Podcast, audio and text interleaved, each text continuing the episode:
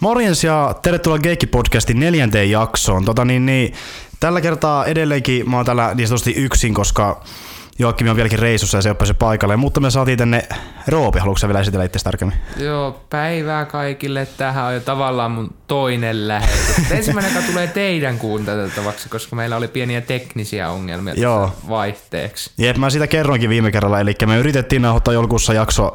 Me saatiin sen nauhoittaa loppuun asti, mutta saatiin se vielä lopussa, että niin kuin, tota, niin, niin, toisella oli johto vähän kiinni mikissä, niin sitten toisen ääni ei kuulunut, kuulunut ollenkaan. Se oli vähän omituista, kun toinen puhui yksikseen siinä. Niin.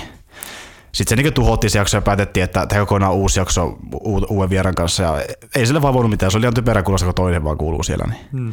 Uusi yritys tällä kertaa, että en mä tiedä, jos sä oltiin puhua niistä samoista asioista uudestakin, jos siltä tuntuu.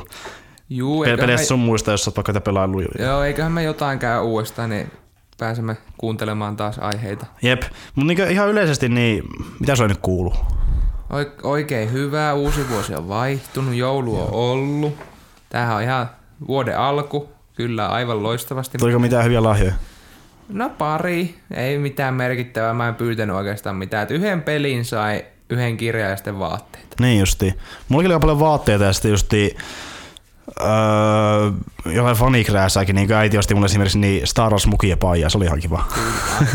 se oli ihan kiva lahja. Sitten mä sain niin GameStopin lahjakortin, niin mä ostin sieltä, sieltä tota, niin vielä lisää paitoja, kaksi Star Wars hupparia esimerkiksi myös. Ja vähän sata saa aika hyvin sitä kaikkea vaatteita. Niin kun Mä muutenkin, jos esimerkiksi pelejä nykyään niin paljon niin digitaalisen, niin mä, en mä mitään pelejä sitä hakeekaan, että enemmän jotain vaatteita justiin. Niin, ehkä se on, tavallaan se on helpompi, että se pysyy aina se peli mukana, niin, kun se on digitaalinen. Niin, nimenomaan, plus sitten ei kerry niitä koteilata sinne huoneeseen. Niin. On ne tyylikkäitä, mä tykkään enemmän siitä, että ne pelit on to, to, toimii hyvin ja on niinku helposti saatavissa, eli silloin on tosi noin digitaalinen vaihtoehto mun mielestä. No joo. Sitten sä et voi tehdä alttaria niille sun pelikoteille. Niin, no se on yksi joo. Mutta mulla on etukäteen mu- muutama kymmentä, että mä veikkaan, että ne riittää niin, toistaiseksi. Se riittää sitten. Joo. Öö, tota noin niin, niin, no mitä sä oot tota, pelannut tässä nyt sitten lähiaikoina? Pelejä? Lähiaikoina? No aloitetaan niinku nyt uusimmasta, minkä mä hankin, tai jouluksi mä nyt tämän tavallaan sain, niin tota Battlefield 1. Joo. Niin justi, sulla on myös se peli nyt. On nyt, Joo. Et, nyt, nyt lähtee. Et ensimmäinen maailmasta täältä tullut. Onko sä vieläkään testannut sitä ollenkaan? Oon mä jo sitä muutamia tunteja saanut pelattua. En ole hirveän, me niin kiirettä aina, mutta oon mä sitä nyt kymmenen tuntia ehkä. Niin multiplayeri? Joo, ei, Et... se, mä, kamp, ei ne ole kampanjapelejä ne. Ei, mutta siinä kuulemma ihan hyvä kampanja. Siinä. Joo, siis mä yhden tehtävän kampanja, mutta se nyt oli ihan mukiin menevä. Joo. Enemmän mä sitä multiplayerin takia, että ei sitä kukaan osta kampanjan takia. Joo, kyllä mä tuosta yleensä se niinku multiplayerin takia, koska se on se, niinku, mikä Idea. saa sut menemään takaisin siihen peliin vaikka niinku tauonkin jälkeen. Niin. Että voisi vähän tykittelemään pari matsia nettiin. Ja justiin se, että se on semmoista niinku nopea toimintaa, että toki ne matsit saattaa kestää, kun sanotaan parikymmentä minuuttiakin ehkä kappale, siis mutta... 20 minuuttia aika normikestoinen, että se on niinku no, normipeli, että se ei mm. ole nopea peli. Että tavallaan, että puoli tuntia on niinku vähän semmoista hitaampaa ja voi 40 minuuttiakin voi mennä ihan hyvin yhdessä matsissa. Mutta just sekin, että jos tuntuu, että ei koko ajan hitsata, niin voi pelata vaikka se yhden matsina silloin tällöin. On ja onhan siitä se nopea versio, se Team Deathmatch, se kestää niinku 10 minuuttia. Jep. Ehkä. Ja muutenkin löytyy niinku paljon pelimuotoja, jotka niinku on aika uusiakin silleen. Tai se vähän niinku uusia twistejä tavallaan siihen vanhaan. No joo, sen, kun tavallaan kaikki perushan siinä, niinku, että Conquest, mikä on Battlefield, mm. aina ollut, että lippujen valtaus. Sitten on sama Conquest, mutta pienempänä mittakaavana, että Domination. Mm. Sitten on tavallaan se, että niinku kahta lippua, että toiset hyökkää, toiset puolustaa kahta kohetta mm. koko ajan. Niitä mennään sarjassa. Mutta uusimpina pelimuotoina siinä on niinku tavallaan tämä operations. Et siinä on niin kuin monta, kolme eri kenttää, joissa jokaisessa kentässä on viisi lohkoa ja toinen on, toisella on kolme yritystä aikaa vollottaa ne kaikki kolme kenttää ja toisella Joo. on sitten kolme yritystä puolustaa. Joo, mä tiedänkin. Ja eikö siinä myös se, että se menee niin eteenpäin se mappi, että siinä vaihtuu vähän Joo, koko ajan se menee aina eteenpäin ja eteenpäin. Et siinä se on, jaetaan siihen yleensä neljään viiteen sektoria. Jokaisen sektorin jälkeen tulee aina seuraava sektori ja sun pitää voittaa ne kaikki sektorit ilman, että sä kuolet kolme. Et se on vähän niin kuin pieni sota, joka käydään siinä. Se on niin, tavallaan joo, se on niin kuin pieni mittakaava sota. Niin, yksi, yksi taistelu se on niin sodan keskellä, sitten, joka etenee, ja se ei, niin kuin, se ei ole semmoinen, se on yhdellä alueella, vaan se ns. Niin etenee, että se välillä pomppaa kaupunkiin vaikka jostakin maalta. Ja... Joo, se niin kuin hyvin monesti, että, että se riippuu vähän, kun se on niin kuin tavallaan kolme eri paikkaa, että se on se, tota, noin britit vastaa arabit tai ottomaanit siellä Lähi-idän suunnalla, mm. Saksa vastaan tota, noin Amerikka Saksan reunalla tai sitten tota, noin Itävalta-Unkari vastaa. Onko se Joo. mikä se siinä nyt onkaan, mutta kuitenkin niin kolme eri paikkaa ja sitten jokaisessa aina kolme eri kenttää. Olisiko ketähän siellä voisi muita sitten olla vielä? No, mikä- no, onko se Italia? Oli, no, onko se Italia sitten? tyyli? Italia ainakin. Mä, ne- siinä on ne tietyt ensimmäinen maailmansodan faktionit, mutta en Jep, ja brittejä myös. On brittejäkin siinä jossain. On. Kyllä, se on, jossain se siellä. Vasta arabit oli siellä ottomaan. Joo, joo. Öö, tota, o, o, oliko se pelannut muuten kuinka paljon näitä aiempia päfiä? Päfää kolmosta. Joo, no on aika paljon. jos tätä vertaa siihen, niin mitä, mitä mieltä? Tämä ehkä on vähän hidastempoisempi vielä. Että niinku, tavallaan jos mietitään Battlefieldia yleensäkin, niin se on vähän niinku hita, hitaampi temponen tavallaan monesti. Mm. Et siinä voi, no okei, siinä on mahdollista se, että kun sä spaavanat, niin joku snaippaa sulta pään pois heti, että sit se on niinku fuck you, mutta mm. tota, sit sä voit myös ihan hyvin, että sä menet johonkin mettän reunalle ja ottelet siellä 10 minuuttia, että sua ei ammu kukaan, ja sit mm. sieltä snaippaat aina yhden kaksi pois. Niin, että paljon pystytään paikalla tai sitten liikutaan tosi paljon, että Mm, Se riippuu pelityylistä. Sä voit pelata sitä niinku stationary, että sä pysyt yhdessä paikassa ja kämpit siellä. No se nyt ei aina niin hauskaa ole, mutta Mutta vähän niin kuin sodassakin, että niinku, roolit on hyvin erilaisia, mm, riippuen siitä, mikä sulla on aseena. monesti. Ja kun aseiden ammukset ei hirveän pitkälle lennä, niin se on lähitaistelu on vähän Ei. yleisempää. Ei, ja tossa tota, niin, pioneerit, öö, jos niitä semmoisissa voi sanoa, tai nämä, niin, jotka keskittyvät vaikka tankkien tuhoamiseen, on aika eri, erikoisia. Assaltit on siinä mielessä aika erikoisia, että niillä just aika hienoja keinoja niiden tankkien räjäyttämisessä, että on just näitä perus niin miinoja ja an- antitankmaineja, mutta, Joo.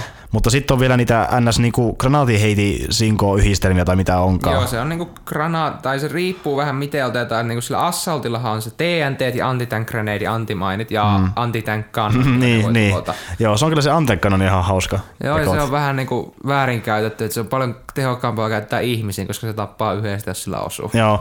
Mä oonkin osa käyttänyt sitä siihen, että jos on vaikka niinku, ö, ollut tosi vähän enkallekin taikille, mä niinku sillä viimeistelen sen, tai sitten kiusaa, jos vaan tekee On mieli. se joo. Se on vähän, että sitä saisi kyllä buffata, koska tällä hetkellä se on edelleen, että se yksi tankki pystyy valtaamaan aina yhden pisteen ihan liian helposti. Mm, kuinka monta assalttia tulee siihen ympärille. Tankit on aika OPta. Toisaalta semirealistista, mutta mä en tiedä, No, onko- joo, se on tavallaan, on se nyt tylsää, että yhdellä, yksi jätkä pystyisi tuhoamaan yhden tankin, jos se vaan heittää kaikki granaatit ja dynamitit siihen, mutta se on kuitenkin tavallaan se tekee se, että jos se vastustaja saa kaksi tankkia siihen alueelle, niin sit sä niinku oot, no sit meidän on pakko hävitettää, me mennään jo suoraan seuraavalle eteen, mm. me tuhlata aikaa. Jep, että siinä on tie- tietynlainen niinku ba- balanssinen ongelma justi, että pitää niinku vetää se luovuttaa, jos tulee tankki vastaan. Niin, no, millään muulla sä et pysty tankkia tuhoamaan kuin assautilla oikeastaan, tai jos sulla itsellä joku vehikolo. Lentsikalla? Mille? Lentsikalla, jos kamikatse Niin no vetää. joo, kamikatse, mutta ei sekään sitä tuhoa ja sä itse kuolet siinä samalla. Niin, Okei, sä voit lentsikalla, sehän on hyvä, että lentokoneella voi aina puottaa pommeja tossa. Niin, no joo, se on totta. Et ne on ihan tehokkaita, mutta se on kyllä vähän hankalampaa, että se ei ole ihan helpoin kohe Jep. kuitenkaan. Joo, mäkin oon huomannut, että se le- lentsikalla niinku, lentäminen ylipäätään niinku, se on aika hankala välillä. Mä oon ihan kohtuu hyvä siinä, mutta siinä on se aina ongelma, että sä et ikinä pääse lentokoneeseen, kun sä haluat. Niin, nimenomaan. Mutta jos vertaa vaikka siihen, millaista se oli tota, hävittäjällä lentää vaikka nelosessa niin, tai kolmosessa, Joo. niin oli sinne vähän helpompaa tietyllä tavalla. Siis tavallaan, että tässä se on paljon hauskemmaksi tehty, koska kolmosessa ja nelosessahan sä et tota, lentsikalla voi ampua muita, muita lentokoneita oikeastaan. Niin. Ei sun kannata yrittää jotain ihmisiä ampua, kun se lentää niin kovaa siitä ohi. Joo. Mutta tässä ne, kun ne on ensimmäisen maailmansodan aikaisia koneita, niin ne on sen verran hiljaa voi lentää. Että ne, Niin no se on yksi, mutta just, justiin se, että sitten jos tulee tiukka paikka, niin voi olla aika hankala ohjata, kun ne on aika kankeita myös. Joo, ei muuten, ne ei nopsaa käänny, että sun pitää niinku varata siihen, että sä niinku nouset kaukaa. Mm. Et jos silleen vertaa niihin hävittäjiin, niin ne oli aika nopeita, ja jos niitä oppi hallitsemaan, niin se oli niinku tosi nopea öö, niiden kanssa niinku vä- väistää, vaikka jos joku este vastaan tai tälleen, ja Joo. pa- paeta. Ja, No oli helpompaa joo. Niiden käyttötarkoitus oli paljon huonompi. Jep. Itse en ainakaan tykännyt käyttää niitä ollenkaan, kun ei niillä voinut ampua ketään muita. se on kyllä totta, varsinkaan sillä Connarilla ei tehnyt yhtään mitään, koska mm. ei muutenkaan os- osunutkaan yleensä kovin helposti. Helpompi lentää kamikatsemaan he Niin. niin. siinä kun ole joku, kun et se niillä konekivääreillä tullut ikinä osumaan. Tai, tai matkustaa vaan nopeasti jonnekin. No joo, sehän se on kanssa, että pääsee kentän laajasta laitaan. Jep. silleen. Ja monesti sitä, varsinkin kun aluksi pelastaa peliä, niin halusi vaan niinku testaa sitä hävittäjää, että lenteli ilmassa ja katsoi, että kuinka hyvin osaa lentää sille, ja sitten vaan jäi pyörimään sieltä taivaalle, että Niinpä. se oli niin hauskaa. No, ja Tossa on myös se, mikä niinku uutta on kivane, että niinku aina jos häviää osapuoli on niinku reippaasti häviöllä, mä en nyt muista paljon se vaaditaan, mutta sitten aina toinen osapuoli saa sen Behemoth-luokan laitteen aina siihen, niin se pystyy tasoittamaan aika hyvin peliä. Meinaatko se nyt siis niitä, Zeppelini, sitten se Dreadnought ja Wartraini. niin näitä niinku raidekoneita, että ne menee, Joo. ne menee ihan niinku raiteilla periaatteessa? No periaatteessa Zeppelinihän voi lentää ihan miten haluaa. Aha, okei, okay, joo, Ja joo. sehän on ihan ylivoimainen, jos sä pääset siihen kuskin paikalle, kun sit voi polttaa mm. pommeja, niin sillä tappaa ihan hirveät mä en muista, onko 23 pisin killstreak, mitä mä oon saanut sillä. Niin justi. Nokin on tavallaan vähän niin kuin tuosta uh, Star Wars Battlefrontista apinoitu, että kun sinähän näitä esimerkiksi AT-ATta, niin On, vä- on, että se on vähän, näkee, että se on vähän niin kuin sama idea siinä. että laitteet menee taustalla tuhokkaan ne. Mm, Että ne on vaan tehty juniksi muuta, mutta se toimii, toimii ihan hyvin tuossa. Tässä tuo semmoisen niin uuden elementin baffi, mitä niissä ei ole ollutkaan. No ja se antaa niinku vastustajalle se hyvän mahdollisuuden, että jos sä oot häviöllä, niin niillä pystyy vielä nousee siihen peliin. Niin, se on kyllä tosi hyvä. Öö, mm, mä nyt en ole pelannut sitä itse vähän aikaa, mutta kyllä mäkin si- siihen pystyisin periaatteessa mennä ihan milloin vaan, että se on justi, se ei ole mitenkään älyttömän vaikea. Se on just, että kyllä siihen pääsee helposti mukaan, mutta sitten se vaan, että jos haluaa niin perehtyä siihen peliin, niin sitten siinä oikeasti on, menee työtä, että sä pitää käyttämään kaikkia aseita sun muita. On että, jo, ja sehän niinku grindaustahan se on aluksi, että, niinku, että sä pääset siihen rank 10 aina jokaisella luokalla, jolloin sä saat ne parhaimmat aseet monesti. Niin, nimenomaan. Mutta ei se niinku todellakaan, se ei strategisesti vaadi hirveämmin älyä, että se on Ei, enemmän, että juokse ei. ja ammu.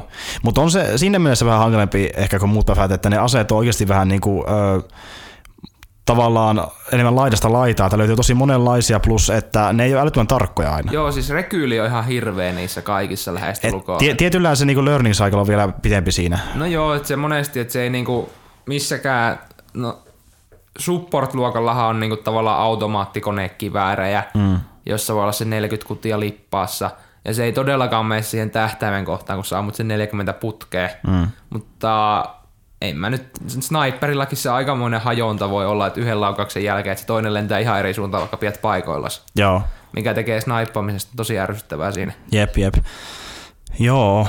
Öö, mitäs muita pelejä sulla on, pelannut? No sittenhän mulla oli toi Skyrimmehän mä ostin silloin tota, noin Black Fridayn tarjouksessa. Joo. Ja sitä mä oon pelannut. Ja no mehän puhuttiin siitä viimeksi jo, mutta kun se nyt ei tavallaan tullut kuitenkaan virallisesti mihinkään, että et kukaan sitä ole kuullut, niin. Eikä me nyt voida tavallaan sitä puhua uudestaan. Joo, ei se haittaa. Se, Siis, Niin. Eli siis tota, Skyrimin Remastered Special Editioni, eli Joo. siinä tuli ne kaikki kolme lisääriä mukana. joo. Ja sen voi tälläkin hetkellä ostaa sillä kolmella kympillä, kun nyt tuli taas tammikuun alennukset. Niin justi, okei. Okay. Jos haluaa halvalla. No ei se, 30 ei ole pelistä ei, se, ole- ei se ole kauhean paljon. Ei, ei tuommoista uudelleen niin ei se ole kauhean paljon loppujen. Niin, ja siis varsinkin siinä, mitä se sisältö on. Et eri asiat, jos se olisi joku 10 tunnin minipeli, jota sä vedät nopsaa läpi, niin mm. sitten, mutta kun sitä nyt voi pelata sen 200 tuntia, se ei silti ole mihinkään vielä mennyt. Et, Ja varsinkin jos sen konsolin hommaa, niin ei ole, ei ole paha. mm, mä en ole itse pelannut muulla kuin pleikkarilla sitä, että mä en tiedä, miten se olisi PC, onko se sitten kuinka paljon eroavaisuutta. Niin, no mä mietin sitä, että niin, PCllä se ei ta, ta, niin periaatteessa yhtä arvokas siinä mielessä, että se peli yleensäkin näyttää jo vakiona paljon paremmalta PCllä, niin se on vielä niin kuin, ö, turhempi versio sinänsä, okay. että, koska siinä on se grafiikka se pääasia, että se näyttää paljon paremmalta. Niin, niin no sehän se on, että se on remastered sitä varten. Niin se si- sinä, sinänsä se pitäisi olla sen kautta ehkä vähän halvempi PCllä, koska siellä on jo valmis se perusosio niin hyvän näköinen, plus on modeja sun muita paljon niin, enemmän. Ja. sehän tietokoneella se on paljon helpompi modata se vanha versio mm. toimivaksi. To, tosin nyt kun on tullut tämä remaster, niin tavallaan on nyt vielä paremman näköinen niin sellainen pohjaskari Skyrim, eli pystyy tehdä ehkä vielä paremmin modeja sen pohjalta. On, ja tavallaan pleikkarillakin se etu, että pleikkari nyt sallii sentään siihen modit, että sehän niin harvoja pelejä, missä pleikkari antoi ekana modit olla. Jep, ja ö, Xbox taisi olla sama homma. On joo, että sen pystyy Xboxillakin mod, Xboxilla pystyy kans modaamaan se. Ä, oliko Xboxilla muuten ekana ne modit ylipäätään? Oli ennen pleikkaa, kun pleikkahan piti jo tavallaan Fallout 4 aikaa, kun ne julkaisi se, että silloin piti tulla modit, mutta mm. siinä meni reilu vuosi ennen kuin ne antoi ne modit tulla ollenkaan. Joo. Et nämä modithan tuli tota noin, taisi tulla just tällä, kun tämä Skyrim julkaistiin mm. konsoliversio, että silloin joskus lokakuussa viime Niin vuonna. just. Joo. Saattoi olla joskus silloin. Joo, jossain siinä maissa mun mielestä oli lokakuu tai syyskuun loppu ehkä. Mun mielestä se oli lokakuussa. Joo, sitä mäkin mieltä oon. Ö, onko se sun mielestä, ö, no sä pelannut sitä ekaa Skyrimia kuitenkin myös. En oo, tai, tai siis kaverilla, mulla ei itsellä ollut sitä, että en mä, niinku, mulla ei, ei hirveän hyvää vertailupohjaa niinku niiden Okei, eroavaisuudesta. okei. Mä kyllä tavallaan mä nähnyt videoita siitä, että tiedämään, että niinku, miten se eroaa niinku mm. visuaalisesti. No mutta onko se ylipäätään niin millainen sun mielestä pelinä? Jos 30 arvoisena on todellakin kannattava ostos. Että se, Joo. Jos haluaa peli, jota voi pelata sen maratoneja ja putkeet, niinku, mm. varsinkin RPG-peli. Mm. se on todella loistava. Taistelukin on siinä todella niinku, tavallaan, ei ehkä kaikkein parhain, mutta niinku, kuitenkin top 10. No se on semmoinen, Se, on vähän, se vähän hakee aina sijansa, että esimerkiksi lähitaistelu siinä vähän karsii, kun siinä miekaiskut ja muut voi mennä aika helpostikin ohi. se, on- se on vähän kankea, se on vähän hidas aina. Se on vähän hidas, että se ei ihan sinne top mene, mutta tavallaan sit sitä pystyy niinku paikkailee sillä, että miten sitä taikuutta tai ranged vapaneita voi käyttää siihen. Ja mä, mu- mä, muistan myös, että Skyrimi, kun mäkin pelasin, niin se oli vähän silleenkin, että kun sä painat jotain nappia, niin tuntuu, että menee vähän aikaa, että se rekisteröi se peli sen, niin kuin, että sä Tämä hyökkäät. vähän parannettiin tossa, että se ei ole enää niin pitkäkestoinen, Joo. mutta se riippuu myös vähän asetyypistä, mikä sulla, että jos sulla on hirveä kirves, niin se kyllä vie aika kauan aikaa heilauttaa se, mutta Joo. se on tavallaan ihan realistista. Se on tavallaan härrässä. Mutta just että iso ongelma oli siinä just, että niin, ö, se ei tavallaan niin reagoinut se peli tarpeeksi se nopeasti. enemmän, että sä pistät tavallaan näppäimiä muistia ja se tekee niitä jälkikäteen. Niin, vähän. nimenomaan sitä. Jos näet vihollisen jossain parin päässä, niin paina vähän etukäteen, sä varmasti osut siihen sitten. Jep. Tämmöistä tietynlaista ennakointia, mutta tavallaan sekin tuo se oman semmoisen niin strategisen lisänsä, että sun pitää pelkästään sen takia keskittyä niihin tappeluihin enemmän, että mä näkisin melkein enemmän hyötyneet sitten loppupeleissä, kun mm. tappelusta on mielenkiintoisempia sen kautta. Niinpä. Vähän haastavampia.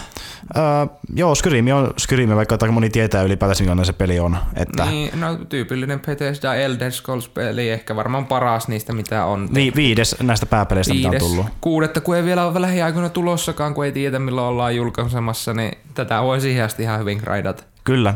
Öö, mitä muita sä pelannut pelejä? Sittenhän mä tota noin lokakuussa sain synttärilahjaksi, ostin itse synttärilahjaksi itselleni osittain, niin tota noin Sword Art Online, Hollow Realization. Siitäkin me puhuttiin vähän viimeksi, mutta ja voimme varmaan puhua sitä uudestaan, kun se nyt ei kuitenkaan mennyt läpi mihinkään. Niin, totta. Eli tota, sehän peli poh- pohjautuu visuaalinovelli, joka pohjautuu anime-sarjaan ja siitä tehty peli. Joo.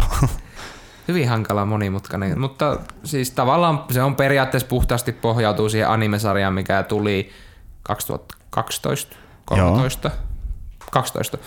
Ja tavallaan pohjautuu alustavasti tietyn verran sama, sama osa, osa tarinasta ensimmäisestä pelissä menee samalla lailla kuin siinä animesarjassa, mutta tämä peli sijoittuu kuitenkin se animesarjan jälkeen, niin se ei kuitenkaan mene ihan täysin niin. niin justi.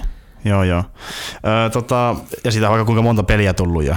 Tämä on viides peli itse asiassa, Joo. että ne tätä ennen tulleet pelit sijoittuu osa animesarjan aikaa, osa siitä sitten lähtee menee eri suuntaan. Mm. Ja tää on niinku tavallaan se uusi, mikä nyt on tullut. Ja tää, no, tyyp, aika lailla tyypillinen JRPG, Joo. PG, miten Oho, lausua. Japanin roolipeli. Niin. Ja todella hyvä sen luokkainen mun mielestä. Ei ehkä niinku mikään Final Fantasy-tasoinen tai Persona 5, Persona-sarjan tasoinen, mutta kuitenkin ihan mun Ei mielestä... ihan persoonallisen tason. ei, ei ihan persoonallisesti. Siis mun mielestä kuitenkin aika hyvä joo. ja ihan niinku, koska sarjan fani olen, niin mm. silloin se pelikin on yleensä hyvä. Ja nyt kun sä oot sitä enemmän pelannut, niin onko se niinku parantunut sun mielestä? On, on. Ja sitä vasta ikään tota noin free update tuli tavallaan, vaikka se niinku virallisesti oli DLC, mutta koska sen sisältö ei ole ihan niin hirveä, niin mä ehkä enemmän sanoin sitä patchiksi, mutta hmm. se kuitenkin on DLC, mutta kun se oli ilmanen, niin eihän se silloin mu- kaikki vaan, jos ilmaisiksi saa kamaa, niin eikö se ole aina vaan hyvä, niin, Joo, se on vaan hyvä.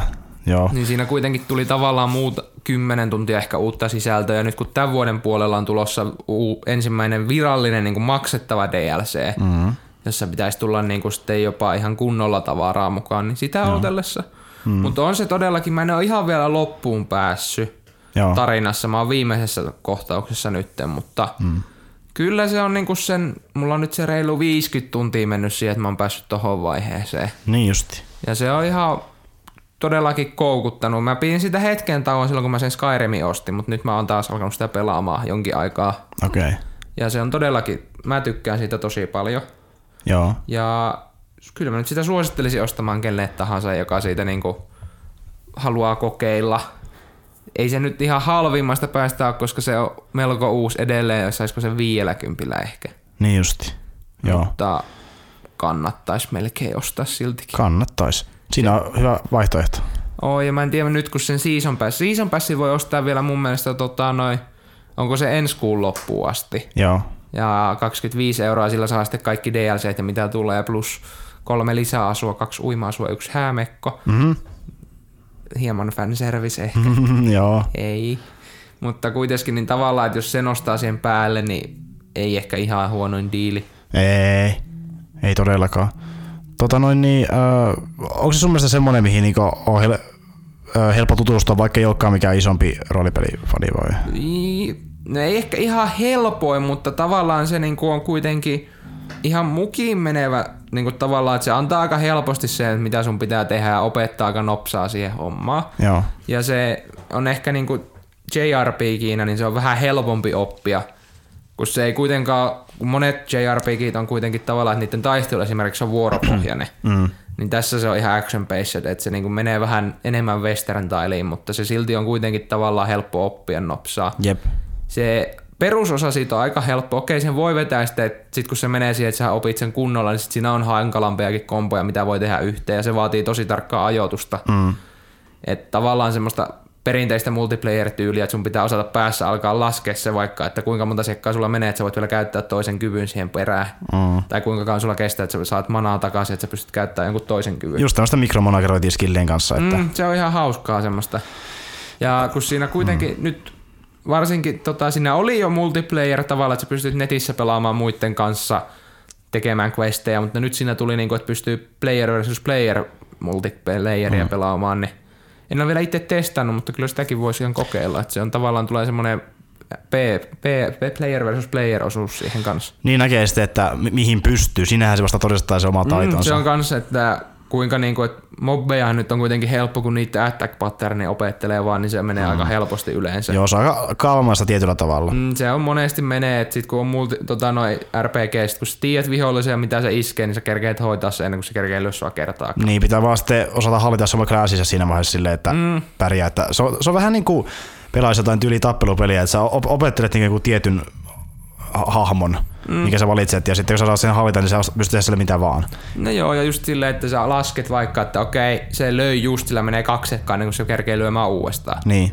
Ja sitten pystyt, sulla on yksi, kaksi, sit sun pitää olla jo väistänyt. Niin se on ihan todella hauskaa semmoista tavallaan strateginen osuus siinä Joo, mukana. nimenomaan. Ja sitten taas tavallaan siinä on myös edelleen se tota, noi MMO-osuus siinä tavallaan, että tota, sä voit luokitella sun partiossa aina neljä jäsentä, sinä plus kolme. Joo. Voi pelata solonakin, mutta se on helpompaa ehkä niin kuin, tota, noin partin kanssa, niin se voi myös, tota, no, vaikka ei ole, tavallaan jos ei ole netistä halua pelata jotenkin, niin kone antaa kyllä sulle niin NPCtä, jota sä pelaat sitten. Niin, joo. Mutta kun sä aina voit laittaa jokaisen pelaajan niin kuin, tavallaan tekee omaa rooliaan, Eli sä voit olla se attacker, joku voi olla healer ja sitten toinen voi olla tankki ja yksi voi tehdä vielä vaikka supporttina mm. tai bufferina hommia. Mm, tu- tuttuja MMO-peleistä niin. ylipäätäänkin, joo. Niin se on ihan hauskaa. Okei, sit kun sä oot tarpeeksi iso levuinen, niin eihän sun niitä pienempiä vihollisia tarvii silleen, että sä alas laskee, että okei, me tankkaamaan, mä kerään manaa siihen asti.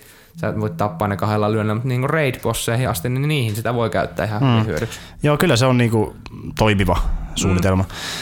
Joo, äh, mutta tuo on niinku semmoinen peli, että kyllä sitä varmasti roolipelifanit tykkää ja ylipäätänsä animefanit just se. Animefanit tykkää todellakin. Roolipelifanit ei ehkä, niinku, tää ei kuitenkaan ole semmoiselle suunnattu, jotka tykkää jostain Skyrim tai Fallout tai World of Warcraft ei kuitenkaan ihan niinku niille tehty. Tai ehkä pitäisi sanoa silleen, että niinku, tykkää MMOista, koska ne on kuitenkin samaa tyyliä, justiin sitä perus, että Joo, Mikroma- siis mikromanagerointia ja selkeitä klasseja. Jos tykkää MMOsta, mutta ei halua pelata kuitenkaan niin monien kanssa kuin MMOs on, koska tässä ei kuitenkaan, sä et netissä mm. pelaa kuitenkaan semmoisen miljoona ihmisen kanssa samaan mm. aikaan, sä pelaat 10-20 maksimissaan. Joo, ja eikö tuossa ollut myöskin se just, että sulla, sulla se parti pitäisi niinku ohjaa periaatteessa? Joo, et joo. se on niinku, että sä voit, jos sä pelaat koneen kanssa, sä ohjaat sitä komennolla, mutta jos sä pelaat muiden ihmisten kanssa, niin sitä sä voit nimikin kautta aina käskeä toisia tekemään tai voitte yhdessä päätellä, että mitä tehdään. Että tämmöisiäkin pelejä on kuitenkin tullut lähiaikoina, niin kuin vaikka esimerkiksi äh, Dragon Age-pelit on hyvä esimerkki, vaikka Dragon Age Inquisition nyt lähiaikoina, mm. että eh, se on ehkä lähi periaatteessa verrokki sillä, kun miettii pelillisesti, että sekä ei ole niin roolipelipuoleltaan ehkä ihan yhtä tavallaan niin kuin laaja, kun miettii vaikka jotain Bethesda-pelejä, mutta siinä on just se, että sä hallitset ryhmää. Mm, joka se niinku- antaa semmoisen MMO-tyylin sulle niin ilman, että sun tarvii oikeasti mennä pelaamaan miljoona ihmisen kanssa mm. tai vaikka sadan ihmisen kanssa, että mm. saatte jonkun braidin hoidettua. Jep, just, että sulla on se ryhmä, jota sä niin kehität siinä samalla, että vain yksi hahmo. Että, mm. Dragon Age on vähän saman tyylinen pelityyliltä, ja mä väittäisin, että se on ehkä yksi lähimmistä verrokeista, mitä löytyy tällä hetkellä.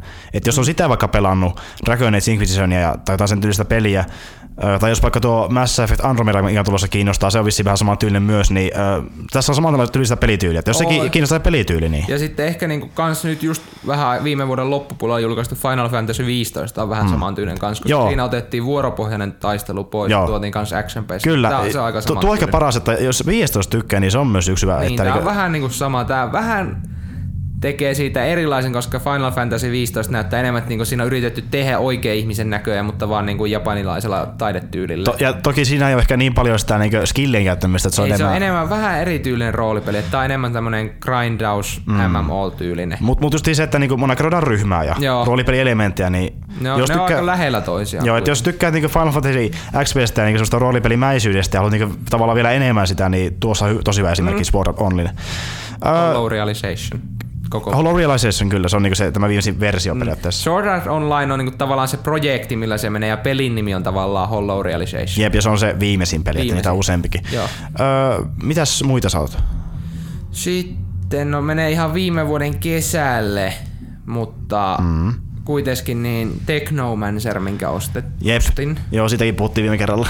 Mutta jatkakaamme kuitenkin. Jatkaamme kuitenkin. Tavallaan Spider Inc. Studion tekele, tavallaan vähän niinku puoli indie, mm. koska ei kuitenkaan kyseessä mikään iso pelistudio. ei ole mikään AA-peli vaan. Ei, että se on enemmän niinku CB-luokan studio, joka tekee ihan kohtuullisia pelejä pystyy tekemään, mutta No. no kuitenkin niin, tavallaan, että tämähän oli niitten se More, Mars Wars Logs 2-pelin sequel. Joo. Mä en itse ole pelannut sitä, niin mä en tiedä yhtään mitä samaa näissä on. Mm. Mutta sä kuitenkin tavallaan RPG-peli, jossa sä pelaat he, sähkömagnetismia käyttävänä poliisisotilaana. Joo. Joka on, Ehkä. joka on Technomancer arvonimeltään. Niin, sen arvonimi on Technomancer ja nimi on Manser ja mm. se etunime on kaik- jokaisella eri, mutta sukunimi on kaikilla Manser. Mm. Mutta kuitenkin niin sä pelaat sen nimisellä hahmolla Marsissa olevissa siirtokunnissa. Ole. Et Marssi on tavallaan ihmistä asuttanut Marssi Mm. ja ne asuu siellä.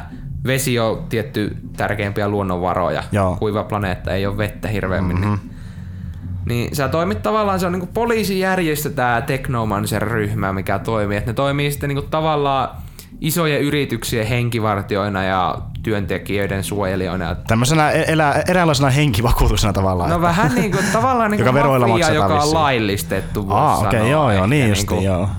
Tavallaan, että ne niinku tavallaan tekee, ne voi tehdä niinku poliisityötä tai ne voi tehdä vähän niinku sitä rajamailla olevaa työtä, että ne voi käydä vaikka hakemassa jonkun rikollispomoa ja tuo se oikeuteen hieman kyseenalaisin keinoin. Mutta onko tämä sitten off the records, että siitä ei tiedetä niinku periaatteessa öö, niinku päämiesten osalta vai? Kyllä ne kaikki ihmisetkin tietää, että tavallaan ne pystyy siihen, että ne myös tietää se, että niillä on ollut oikeus käyttää väkivaltaa. Ja niiden niin- annetaan tehdä se. Niin. Ja se on ihan riko, ok. mm, Kunhan ne ei riko ihan täysin lakia. Et kunhan ne toimii tavallaan lain puitteissa, niin se on niinku tavallaan puolisotilaallinen ryhmä. Niihin, lu- niihin luotaan kuitenkin niin paljon, että... Mm, Ne on tavallaan sen vastine poliiseille. Hyvin korruptune, korrupt, ei korruptio, koska ne ei tee kuitenkaan hämärähommia.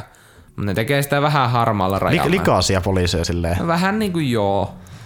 Pyrkii tekemään niin kuin tavallaan edistäviä hommia, mutta se on monesti aina, että mihin yhtiön piikkiin ne tekee töitä, koska Joo. ne tavallaan kuitenkin on freelancereita. Mm.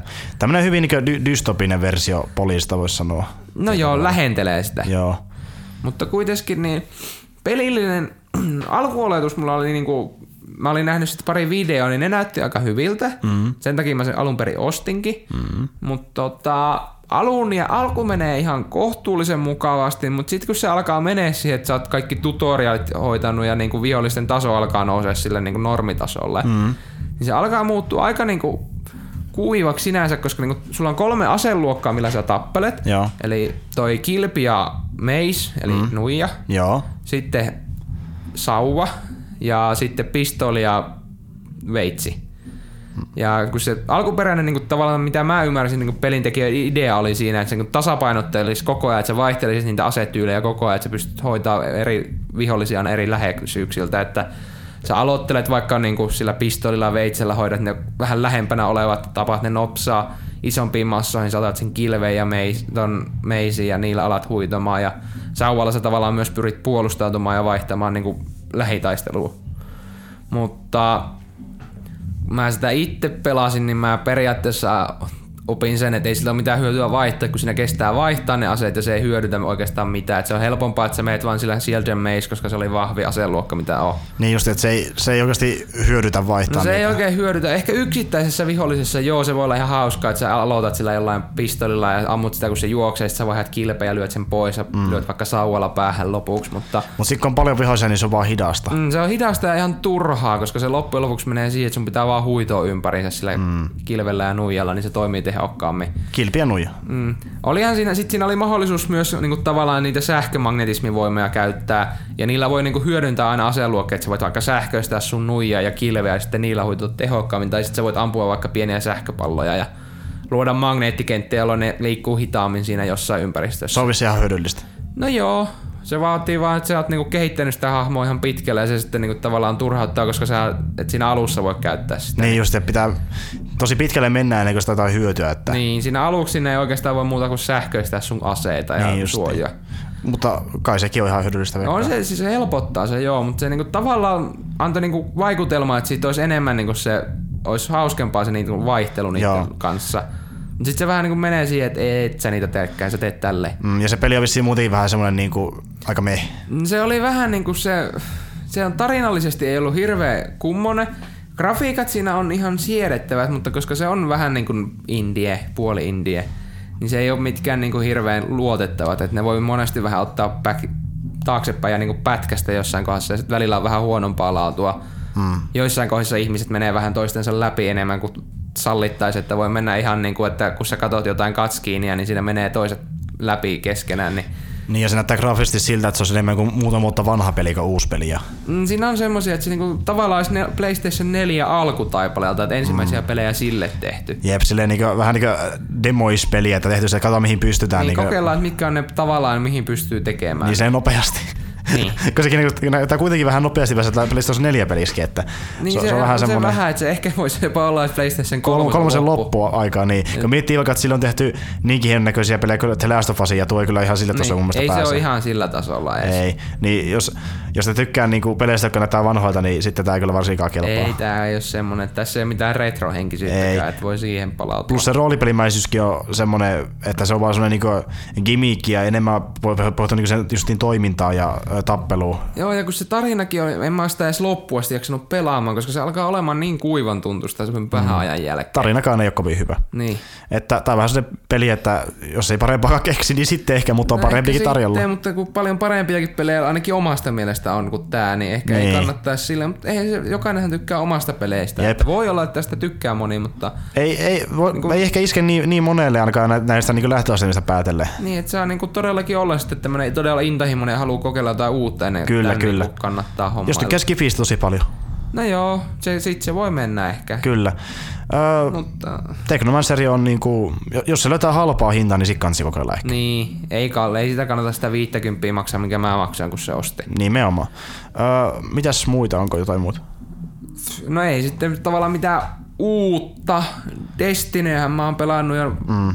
vuodesta 15 lähtien, että Edelleenkin. edelleenkin, että tavallaan sitä nyt aina silloin tällöin, kun tulee jotain uutta sisältöä, että nythän tuossa jouluna oli se Dawning-eventti, että tavallaan mm. kolme viikkoa oli semmoinen limited time event, jolla oli vähän erilaista toimintaa ja tuli taas vähän uutta juttua mukaan, niin Joo. sitä nyt olisi vähän aikaa pelattavana. No mä pelaan sitä ehkä jossain vaiheessa, kun tulee aikaa. Niin justiin. Mutta Destiny-pelihän nyt on vuodesta 14, kun se, 14 joo se julkaistiin ensimmäisen Joo. kerran. Sitten aina tullut lisäreitä ja lisäreitä pikkuhiljaa. Mm, kyllä, että kasvaa vaan kasvamista. On joo, ja siis tämähän on Bungialta, eli se oma yhtiö, joka teki Halo, niin niillähän on että tavallaan niillä on 10 vuoden projekti tässä, että ne mm. meinaa niinku 10 vuoden aikana kehittää sitä universumia aina vaan eteenpäin. Ja tuo jatko-osia. Mm, ja se on ihan niinku, mun mielestä se on lupaava peli. Mm. Ja ihan, ei se nyt ehkä maailman paras peli ole, mutta kyllä se, mä, mä oon sitä kuitenkin kaksi vuotta pelannut melkein.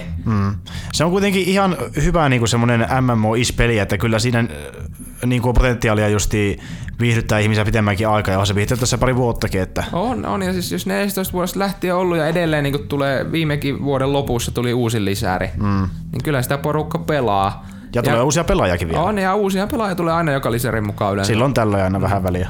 Niin, ja varsinkin just tommosessa, kun tuo uusi lisäosa, jolloin mm. sä niinku tavallaan voit ostaa sen ja sä saat kaikki vanhat lisärit samaa niinku sisältöä. Jep. Plus siinä käy silleen hyvä puoli, että se pelihinta tavallaan kun laskeekin, että tulee niitä uusia niinku paketteja, mihin on lisätä yksi uusi lisäri, että nyt tässä paketissa on tämä lisäri, tämä lisäri, tämä lisäri, mutta se hinta pysyy suhkot matalana, niin sitten moni varmaan odottakin, että tulee sellainen paketti, missä on monta lisäriä ja sitten ostaa sen peli. Että... Joo, siis sehän ihan tavallaan, nythän se olisi kannattavaa ostaa, kun tavallaan silloin kun peli julkaistiin, niin sehän on 70. Mm. Ensimmäinen lisäri maksoi 10 ja toinen lisäri maksoi 20, että 30 yhteensä. Joo. Kolmas lisäri maksoi 40 mm-hmm. ja nyt viimeisin lisäri, eli tämä neljäs lisäri, joka tuli viime vuoden heinä, äh, syyskuussa, Joo. maksoi 30. Joo. Eli meillä on 70 peli ja taas tota, noin 100 eestä lisäreitä, eli 170. Mm. Tällä hetkellä sä voit ostaa ne kaikki yhteensä vielä kympille. Ja Joo. varmaan nyt itse asiassa, kun on tammikuun aleet PlayStation Storessa, varmaan Xboxillakin jotkut omansa, en tiedä, en pelaa Xboxilla ja Steamissa. No, Steamista tätä ei voi ostaa, tätä ei ole. Sori, ei ole ei PC. Ole, ei ole PC. Kestäkää se. Kyllä. Mutta niin, varmaan alle vielä kympillä saa nämä kaikki tällä hetkellä. Voisiko olla ehkä neljällä kolmella kympillä jopa nyt kun aleet? Joo. Niin sinänsä, että sä maksaisit 40 siitä, mitä mä oon maksanut 170, niin Harmittaa kyllä, että ei voi myöhemmin ostanut. niin, mutta tavallaan ei harmita, koska se on aikamoinen grindaus päästä siihen, missä mäkin edes on nyt. Mm. Ja mähän en olisi vielä niinku hirveän loppujen lopuksi, mua ei aika montakin muuta. Mm, toisaalta sä saat sillä rahalla sen parin vuoden etumatkan niin, joka vasta nyt. Niin, ja siis olen mä nyt kaksi vuotta tavallaan nauttinut sitä pelistä, että nyt jos sä alat itse pelaamaan kaksi vuotta siitä, niin mä oon taas kerännyt nauttia kaksi vuotta enemmän. Niin, että enemmän iloa, varsinkin jos tykkää sitä pelistä, niin mikä siinä. Mutta voi se, ihan, se on ihan hyvä nytkin, ei siinä kuitenkaan loppujen lopuksi siihen grindaamiseen mene niin kauan aikaa, jos mm. se ihan perfektionisti halua olla, että haluat kerätä kaikki aseet ja kaikki armorit, mitä on. Nimenomaan, että vieläkin on hyvä tilastaa tuo Destiny. Että... On, on, kyllä kerkeä ihan hyvin vielä. Kyllä. Öö, onko sä kattonut mitä leffoja sarjoja? No uusimpana leffanahan tota, noin äh, intohimoisena Star Wars-fanina, niin Rogue One Star Wars Story. Jep. Käytiin itse asiassa katsoa yhdessä se. Niin käytiin katsomassa. Silloin kun 16 päivä, kun se tota, noin tuli maailma ensi ilta, vaikka Suomessa oli 14, mutta mehän ei päästy, kun sä olit vielä armeijan palveluksessa. Nimenomaan kyllä, niin. joo. Tästä mutta, viimeiskin puhuttiin, että se oli kyllä erittäin hyvä leffa. Että oli tykkäsi. siis todella hyvä niin kuin, spin-offi, mikä oli tehty. Vähän sille oli pieni epäilys, että onko, onko nyt, leikitäänkö nyt pyhällä asialla kuitenkin, mm. koska episodi neljä edeltävä tarina on kuitenkin tavallaan semmoinen, että sitä ei ikinä sen tarkemmin kerrottu, niin kannattaako sitä nyt kertoa ihan täysin uudestaan? O- onko se niin tarvittavaa? Että... Niin, varsinkin kun se aina vähän oli nyt tota, noin sen jälkeen, kun Lukas myi Star Warsin tavallaan Disneylle, kun kaikkihan tavallaan oli jo kirjoitettu sarjakuvia kirjoihin. Hmm. Että miksi kertoa uudestaan samat asiat? Ja... Niin, vaikka u- uudestaan samat asiat, jotka oli jo tavallaan joku versio tehty, mutta joka pyyhittiin niin. pois. Niin, nimenomaan. Mutta se toimi erittäin hyvin ja tuli sellainen olo, että voisiko nähdä lisääkin. Jep, siis se oli semmoinen, että niinku tavallaan antoi toivoa niille tuleville spin-offeille, että jos ne pystyy tekemään sen tolleen, mm. niin sitten ehkä voi olla ihan hyvä. Ja tavallaan mä tykkään siitä, että ilmeisesti tulee vielä erilaisen verrattuna Rogue Oneen, koska Rogue One oli tosi erilainen Star Wars-leffa, se on aika drillerimäinen ja ilmeisesti nämä muut leffat tulee olemaan niinku kaikki vähän erilaisia, koska esimerkiksi tämä Han Solo-leffa, mikä on tulossa, niin äh, sekin tulee olemaan vähän niin ns painotteinen ja sitten taas niin jos Boba Fett-leffa tulee, niin sitä on huuja, että se olisi vähän niin westernimäinen enemmän, että jokainen on niin erityylinen mm, tavallaan. Mm, niin, niin, tavallaan, että ne ei mene sillä samalla kaavalla, millä niin kuin mm. menee Star Wars-leffat yleensä, tai sen tyyppisellä kaavalla. Nimenomaan. Ja kyllä mäkin otan tosi paljon niitä ö, tuleviakin leffoja just sen perusta, että jos Rogue One on tommonen, ja sitten jos se skaala voi tästä vielä isontuakin, niin on kyllä potentiaalia tosi paljon. On, on, ja kunhan ne otetaan semmoiset tavallaan pienet fanin silmään härähtävät kohdat ehkä, mm. niin kuin Siinä mielessä, jos nyt mietitään esimerkiksi Rogue Onein lopputaistelua, Kyllä. ja No, spoiler, ehkä jos... Se on mainittu jo aiemmin. No niin, koska se on mainittu, niin mun ei tarvi huolehtia tästä. Ei. Niin kuitenkin se lopputaistelu, mikä niillä tulee siinä, kun ne menee sen Scarifin ylle avaruuteen taistelemaan. Joo. Kapinallisten liitto tulee laivasta. Tai, tai, tai mainittiin se Darpare kohta, mutta... No tää on vielä sitä ennen. Mut sillä ei periaatteessa väliä. Tää ei ole mitään väliä, kaikki tietää mitä sen jälkeen Joo, tapahtuu. joo, sovitaan niin. niin se avaruustaistelu, mikä siinä on, niin tavallaan se laivaston määrä, mikä niillä on käytössä siinä, on vähän niin kuin häiritsevää ainakin niin kuin mun silmään, koska ei niillä periaatteessa pitäisi olla se. Se on niin kuin enemmän laivasto tuli voimaa kuin niillä on Battle of Endorissa. Ja tuossa vaiheessa liitto on vasta perustettu. Mm. Mutta koska samaan aikaan pyörii se Star Wars Rebels joka juuri aloittaa kolmannen kauden puolivälin, aloitti eilen yönä, mm Niin siinähän on annettu vihjeitä siihen, että ne, on kertomassa sen tarinan, että miten niillä on tulossa tuo laivasto. Joo. Niin mä ehkä sitten annan siihen asti niille aikaa, että jos ne selittää siinä sen luontevasti, että miksi niillä on noin paljon laivastoa voimaa, niin Totta. sitten... Ja jos me taas saataisiin oikein joku Rebels-elokuva, niin se olisi ihan siisti. No mä ehkä mietin, että se enemmän toimii sarjana, koska noissa niinku, tavallaan jos sarjasta tehdään leffa, niin ne yleensä aina niinku karsitaan paljon sisältöä, että sitten tehdään, että se saadaan siihen tiettyyn Paitsi Rogue Oneissa oli paljon hahmoja sarjoja, jostakin se on Guerrero ja sitten ma- mainitaan Syndulla taustalla. On joo, mutta kun sehän on just siinä, että ne vaan mainitaan ja se Sooki on siinä alussa. Mutta se oli, se, se oli live action leffassa No animaatiohahmo. oli siis joo, siis tavallaan, että se on hyvä, että ne ottaa siihen mukaan. Niin. Mutta siihen olisi voitu, leffassa on silleen niin annettu mitään merkitystä oikeastaan sille Soogererolle. Et ne, jotka ei olisi ikinä niin nähnytkään Rebelsia tuu näkemään, koska hän tulee olemaan siinä, mm. tai Clone Warsissa hänellä oli kolme jakso-osuus. Mm.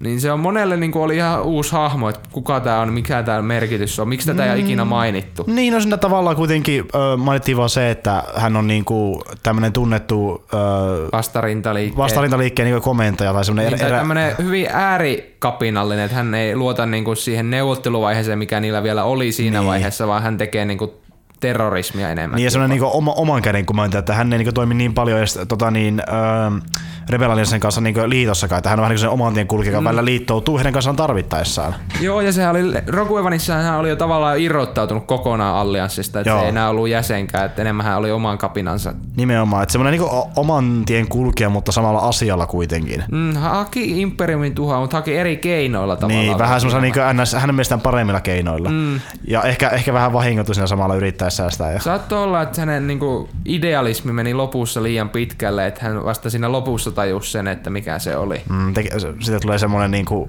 huonossa hapessa oleva raaja poikki oleva rampamies mm. ja vähän se, se, niinku, tavallaan se loppukohtaus, missä se on, niin se antaa vähän niinku sen kuvan siitä, että se katuu jotain tekojaan. Siitä. Joo, ja sille tulee, se, se on niinku yllättävän vahva hahmo, vaikka siitä vaan näytä vähän, että se on mielenkiintoinen, plus se ö, ei tunnu väkinäiseltä hahmolta, vaan se on oikeasti niinku tärkeältä hahmolta, joka niinku kuuluu siihen maailmaan, eikä mitenkään niinku se saa typerältä mun mielestä. Että mm, vaikka niinku ei palasta paljon yksityiskohtia sen historiasta, niin se tuntuu niinku silti se tärkeältä hahmolta. On joo. Se ehkä olisi voitu vähän antaa niinku viitteitä, että minkä takia se on vaikka mennyt tommoseksi. Niin, niin, se olisi ollut vielä enemmän fanipalvelusta ja se olisi ehkä tehnyt sitä vielä paremman hahmon. Mutta se on niin. todennäköisesti, että se tehdään siinä Rebelsissä, koska Joo. se on tulossa siihen. Se, itse asiassa se ensimmäinen jakso, joka tuli eilen yöllä Disney XDllä, mutta kun sitä ei Juman kautta joutu tilaamaan, niin mm. se laillisesti katsomme jostain vaiheessa, kun se tulee, mm-hmm. niin tuota, siinähän ensimmäisessä jaksossahan Soo jo tulee mukaan. Mm. Joten pitää ottaa, että se jostain löytää sitten. Niin. Kyllä. Öö, onko katsonut mitään muuta kuin Rogue One? Öö, leffoja ei mulla itse asiassa ole kyllä vähän aikaan tullut mitään. Ja nythän loppuvuodesta ei oikein tullut hirveän mitään mun tyylistä ainakaan leffoja. Ei, Ei, mitään Star Warsia tullut. ei Star Warsin tai sen tyylistä, että Se tulee tänä, tänä vuonna tulee uusi. tänä vuonna tulee uusi. Ai että. Mutta onko mitään Sarjoja? Öö, no mähän itse asiassa katon aika paljon animea, mm. niin oon mä niitä aina kattonut pari uutta sarjaa. Nythän mä katsoin viime, toiseksi viimeisimpänä mä katsoin Assassination Classroomin toisen kanssa, se tuli itse asiassa viime vuonna vasta. Joo. Ja mä en tiedä, ootko sä ikinä nähnyt sitä. Ei. Ei. Niin se tavallaan sarja pohjautuu siihen, että maapallolle tulee keltainen mustekalaa muistuttava Aa. otus. Mä oon kuullut tästä. Joo. Niin se lähtee siitä, että se ilmoittaa, että hän tuhoaa maapallon vuoden kuluessa, Joo. mutta hän antaa maailman johtajalle mahdollisuuden estää tämä sillä, että hän menee opettamaan luokkaa, jossa sen luokan tehtävä on tappaa se ennen kuin se tekee sen tuhoaa maapallon. Ai se olikin, jaa. Joo. Tämä on se perusidea. Kuulostaa ihan hauskalta itse asiassa. Se itse asiassa on, se on hyvin semmoinen, se on tavallaan toiminta, mutta se on myös komedia, että siinä on hyvin paljon komediaa mukana. että Kun se, se kuulostaa niin absurdilla, että se on varmasti tehtykin tavallaan se huumori. Joo, se on ihan absurdia. Siis tavallaan sillä ei mitään muuta... Siis hänen erikoisvoimia on se, että hänellä on niinku lonkerot, joilla hän pystyy niinku tekemään aika paljon juttuja kerralla. Ja toinen erikoisuus, että hän pystyy liikkumaan Mach 20 nopeutta, joka vastaa 6,4 kilometriä sekunnissa. Eli se on aika nopea. Joo. Se pystyy väistämään luoteja ilmassa samaan aikaan, kun hän pitää oppituntia, niin se, tota, noin, se, on, se niin on sen tavallaan erikoisuus, mihin minkä takia sitä ei ihan helpolla tappaa. Viittasit tähänkin kohtaukseen. No siis ykköskausihan alkaa sillä, kun hän tekee niin kuin tyypillisen japanilaisen koulun, että opettaja sanoo päivä ja luokka nousee seisomaan, he tervehtivät opettajaa. Samaan aikaan kaikki lataavat aseet, varmistavat ja tulta. Ja 22 oppilasta ampuu siihen päin ja hän samalla luettelee nimet, ketkä on paikalla. What? Kyllä.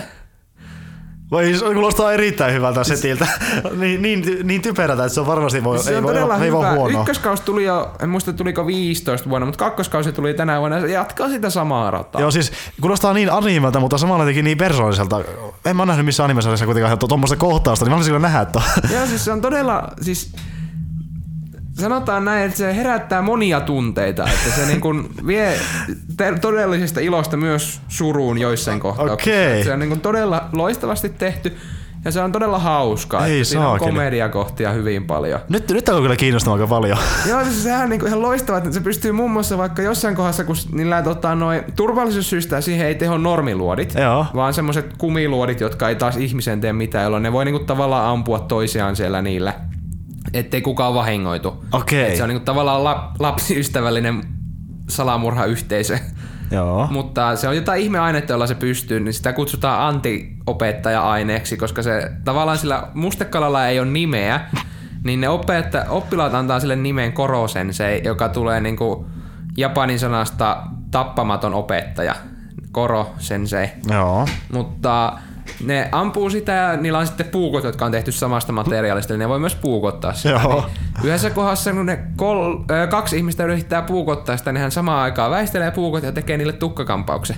Ei saa, oi saakeli, kuulostaa kyllä hyvältä. Se on hyvä hahmo se alieni. Joo, siis se on ihan loista, sillä on hu- hyvä huumorintaju. se, on, se ei tehdä läppää se alieni. Joo, siis se on ihan loistava. Tämmönen niinku pseudobeerus siellä.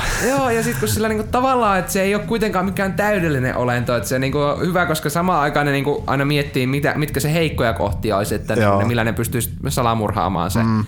Niin sillä monesti, että esimerkiksi sillä on se, että se niinku on tota, urheilu, ne järjestää urheilumatsi, missä se toimii valmentajana, niin se ottaa sen niin tosissaan, että se niinku menee ihan yli. Hmm. Tai sitten se on niinku niin innostunut vaikka niiden oppilaiden urheilusuorituksista, niin se esittää sillä vanhem, yliinnokasta vanhempaa, joka ottaa niistä kuvia ja kannustaa niitä kaikkia siellä. Oi saakeli. Justi, mut, mut, mut tuokin, että niin, äh, justi kattonut One Punch Mania, niin se oli justi se asetelma, että niin, äh, tehdään vitsi siitä aiheesta, että joku on liian vahva. Joo. Niin tavallaan se, yleensäkin se asetelma, niin, kun, kun siinä näkee kuinka hyvin, hyvin sitä voi tehdä huumoria, mm. niin jos, jos sitä yri- yritetään tehdä muissakin sarjoissa, niin pelkästään se asetelma on tosi kiinnostava. Joo, joo. Mä olisin pelkästään sen takia katsoa sarjaa, koska on ylivahva hahmo, joka niinku alistaa muuta, mutta se pystyy samalla tehdä sen niinku huumorilla ja tälleen. Niinku, ai, kuulostaa tosi hyvältä. Joo, ja siis tähän ränkättiin Maaja nimelistillä. Onko tää niinku top 40 animessa? mitä Se on erittäin hyvin, koska anime on tosi paljon. Niin, miettii mitä niitä tulee. Tää on pelkästään, tää tuli viime vuonna. Joo. Niin siinä, se on vasta siinä vaiheessa, että se tavallaan voisi nousta vielä ylemmäksi, mitä enemmän sitä porukkaa vaan kattoo, niin sitten se nousee sen purusta. Tää vissiin löytyy sieltä Watch Cartoon onlineista veikkaisin. Joo, ja mä tiedän pari muutakin sivusta, mistä sen löydät. Okei, selvä. Mä en ole ihan varma, jopa Crunchyroll voi näyttää tätä mun mielestä, ja se on Joo. ihan laillinen sivusto, Kyllä, mutta muutenkin ylipäätään noita animeita joutuu katsoa vähän niinku tommosilta uh, streamisivustoilta, kun ei, ei niitä pysty Niitä katsoa. ei, su, niitä ei löydä oikein mistään, koska ne esitetään yleensä vaan joko Japanissa tai sitten tota, noin Jenkeissä. Mm. Niin se on vähän pakko sitten Niin siinä katsoa. kestää hirveän kauan, että siihen tulee eurooppalainen versio. Mutta ilmeisesti joku uh, studiokin on niinku hyväksynyt sen tavalla, että Ja siis sehän ei ole laitonta katsoa striimejä, vaan Ei. se ei ole, katsoja ei tee mitään väärää, vaan se stream sivuston mm, tekijä, mutta kyllä.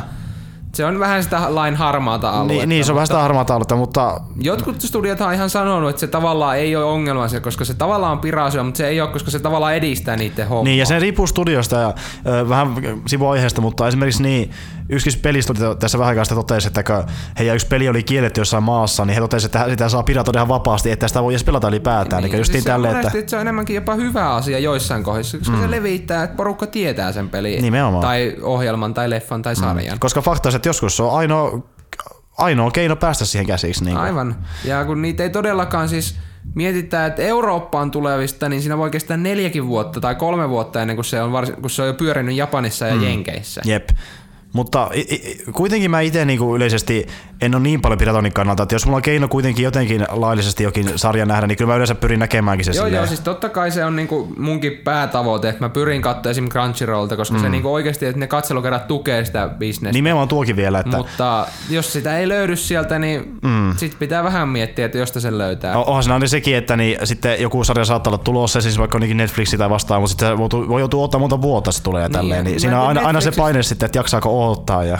Niin se on vähän se, että niinku mietit, tääkin tuli tota, vu- viime vuonna Japaniin, sit tulee tänä vuonna englanninkielinen duppi vasta siihen mm. kakkoskauteen. Ykköskaudestahan on jo. Kyllä, Mä oon tavallaan nyt pystyn katsoa sen subeilla ja mä niinku, se on paljon parempi subeilla. kyllä. Koska se, ei, kaikki ei olisi niinku subeilla parempia, mutta moni on. Mm. Ja tää on ainakin, koska se o, Korosen se ääni on ihan loistava. Se, O- Oi, oi. Se japanilainen. Kaikki kuulostaa niin hyvältä tässä naamassa. Oo. Mä en tiedä, miten se näyttää, koska mä katsoin yhden uutisen, jossa kerrottiin, että se oli jossakin vissiin Jenkikanavalla niin tullut näkyviltä vastaan, mutta joku uutisen mä sitä luin, niin mä näin niin kuvaan sitä sarjasta, niin se otuusnakin näyttää ihan hauskalta. Mä Tämä näyttää, näyttää hauskalta, mutta kun kuulee, millainen se on, niin Ja siis se on ihan loistavaa, niin se on ehkä yksi kaikkein...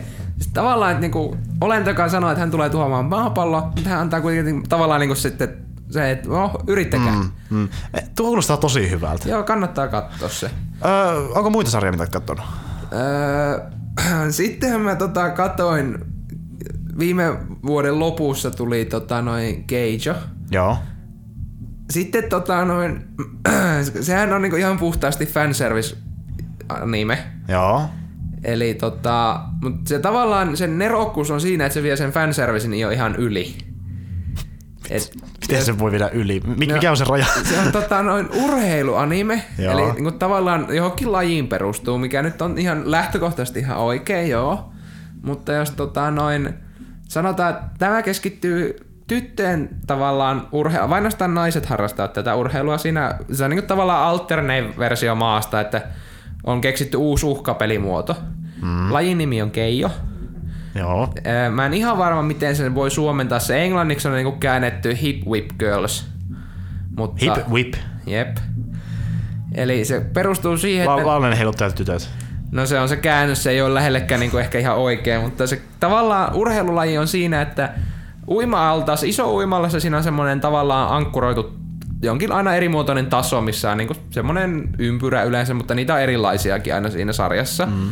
Semmoinen lautta, joka on vähän epätasainen, että se kelluu siinä. Joo. Ja joko yksi vastaa yksi tai sitten tiimimatsit. Tytöt yrittävät työntää toisiaan sen yli. Mm-hmm. Nerokkuus tai epänerokkuus, miten sen sitten haluatkaan. Tää niinku mulle nyt sanotaan, että tämä on se mun guilty pleasure, että niinku tätä, sitä ei voi katsoa muuta kuin se, että sä et ota tätä tosissaan. Joo. Joko, ainoat osat, mitä saa käyttää toisen työntämiseen on joko takamus tai rinnat. Aika, aika, aika perus anime tämäkin, että... Ja siis tavallaan se voisi olla niinku vielä jo se fanservice, että se mm. niinku menee tavallaan... Mutta sitten kun se menee ihan yli, Joo. Että ne pystyy niinku käyttämään vaikka sitä, että ne pystyy ampumaan paineaallon takamuksellaan, niinku, että ne liikuttaa sitä niin nopsaa, että se toinen lentää siitä yli, niin Joo. tää niinku, siis sitä ei voi katsoa kun nauraa, että ei se niinku, sitä ei voi ottaa tosissaan missään kohdassa. Tää on, tää on tätä perus... No ja- Japanin, japanilaisessa Siis siinä voidaan tehdä tämmöistä. ihan mitä vaan just anime-kulttuurissa, mutta tavallaan moni sitä sanoo, että onko tää niinku fanservicen vientiä liikaa, että se niinku pelkästään, että sä nyt tiedät kuitenkin mitä on fanservice monesti. Mm. Mutta tää niinku, moni on kuitenkin sitä mieltä sitä ollut, että tämä tavallaan itse asiassa on ihan hyvä, koska se ei ole enää pelkästään fanservice, se on jo ihan huumoriakin se, mitä se on siinä. Se on vähän niin kuin läppää siitä periaatteessa. Joo, itse, siis se on, itse siis ironista. Se on itse asiassa just niin, että se on itse ironia siitä fanserviceistä, mitä niissä monesti on. Joo. Onhan siinä nyt niinku tiettyjä kohtauksia, mitkä on ihan pelkkää fanservice, mutta sitten siinä monesti se vie, sen jälkeen se vie niin yli, että sä niinku mietit, että ei se ollutkaan semmoista. Ihan hyvä idea loppujen lopuksi. No siis sanotaan nyt näin, että kyllä sen, en mä nyt sitä, ma- siis se on huumoria kanssa. Joo, että- joo, mutta siis ihan hyvä hu- humo- humoristinen idea mun mielestä, että se on humorin kannalta ihan hyvä idea. Joo, joo, siis on ihan hyvä, että eikä 12 jaksoa tossa, niin se nyt katsoo neljäs tunnissa läpi, niin Anime-faneille sitä vinkki. Niin, siis se on, monihan se on kattanut, eri asiat, kuinka moni sanoo, että sitä oikeasti on nähnyt. Niin. Se on just niitä, että voiko oikeasti sitä sanoa, että mä tykkäsin siitä. No sanotaan Oi, näin, että Se on oikeasti hauskaa. sinne päin. Ei se nyt mikään huippukomediakaan ole, mutta se on sinne päin. Semmoista... Onko se sitten vähän niin kuin fillerisarjat, kun ei muuta katsottavaa, niin... No ehkä joo. Tai se on just semmonen, että jos sulla ei, ole- jos sulla ei ole paljon aikaa käyttää siihen, kun neljä tuntia kuitenkin pystyy katsoa nopsaa. Mm. Tai sitten se, että katsot aina... Mä Niin se kestää kaiken kaikkiaan niin kauan. niin, no neljä, tuntia, 12 jaksoa, 20 minuuttia per jakso. Niin, niin joo joo. Kolme okei. jaksoa tunti, Neljä jaksoa. No ei kyllä kauan aikaa. Niin, siis se on just, kun 12 on aika niin normi semmonen yhden kauan juttu. On. Onhan tätä monihan ruvennut miettimään, että voisiko tästä niinku tulla kakkoskausi, kun tää lähtee siitä, kun ne tytöt menee siihen, niinku, tai tämän sarjan neljä päähenkilöä, tai mm. tavallaan kaksi päähenkilöä ja kaksi supporttia siihen ehkä. Mm. Niin menee niinku kouluun, jossa valmennetaan tätä lajia varten. Niin justiin. Niin se päättyy siihen, kun ne pääsee, valmistuu sieltä koulusta. Joo. Niin moni miettii, että voisiko siitä saada tavallaan toisen kauan, missä ne on niinku ammattilais urheilijoita. Aa, Jos voitaisiin sanoa niin. En mä tiedä, onko se ihan urheilua, mutta... en, siis, se ei ole niinku tavallaan... Miten? Siis se on hyvin, niinku, se pitää itse nähdä ennen kuin sen tajuaa, että se niinku on ihan ylilyönti. Kun mä tavallaan aluksi näin sen, mä ajattelin, että no, tää on ihan pelkkoa fanservice-ohjelma oltava. Mm. no siitä on varmaan kuin trailerikin olemassa. Varmaan löytyy itse asiassa. YouTubesta katsoo pätkä. Niin, mutta joo, se on just sillä, että se pitää oikeasti lähteä sillä metodilla, että sä et ota sitä tosissas.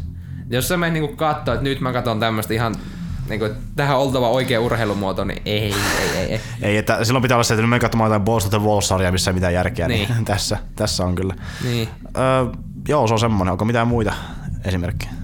Esimerkkejä. Esi- esimerkkejä sitä mä oot kattonut. Esimerkki, mitä mä.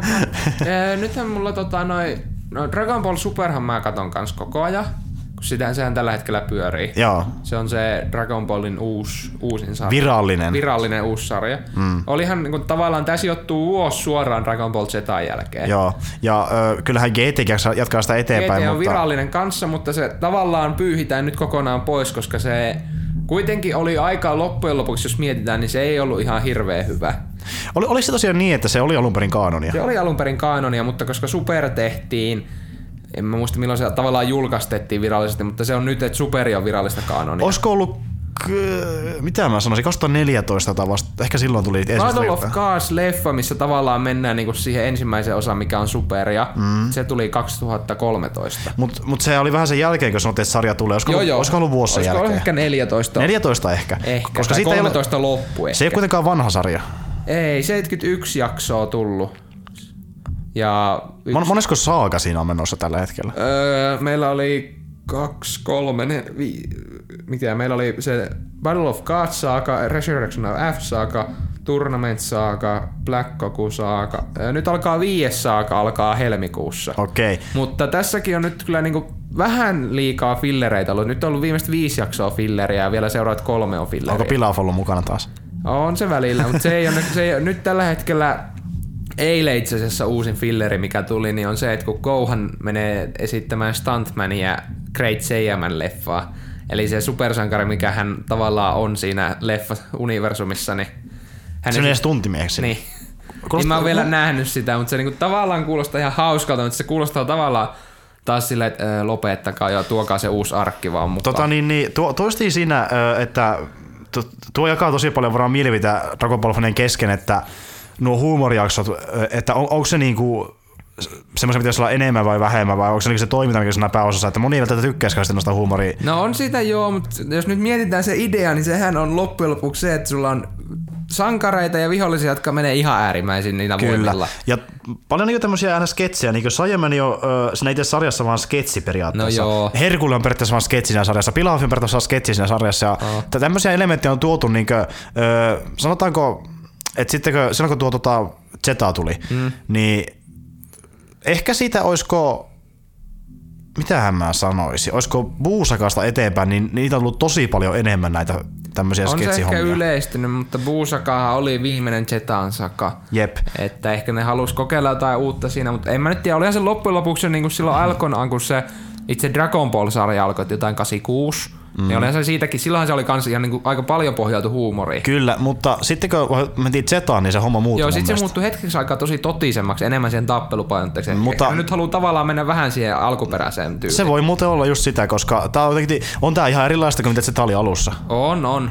Tää, se, Zeta oli paljon tummempi ja synkempi ja niin kuin täysin pohjautu niihin taisteluihin. Mun mielestä Beerus on tosi hyvä esimerkki. Pahis, josta tulee periaatteessa hybis vaan, koska se, se on niin pelle. Niin tää, tavallaan. mietitään hänen roolia, että hän tässä niin kuin siinä universumissa hän on Jumala, jonka tehtävä on tuhota planeettoja mm. sen työkseen. Mm. Hän jättää esimerkiksi maan tuhoamatta sillä perusteella, että sieltä saa hyvää ruokaa. Niin. En mä jaksa tuhota tätä, mä käyn syömästä. Ei, ei, ja no Goku se ei tapannut koska se arvosti sitä niin paljon, mutta, Niin. mutta se jätti maapallon tuhoamatta silloin, kun se piti tuhota se, koska on hyvää ruokaa. Hän tykkää ruoasta niin paljon. Joo, ja sitten nukkuu vaikka 50 vuotta putkeen, kun hänellä on väsynyt. Niin. Mm.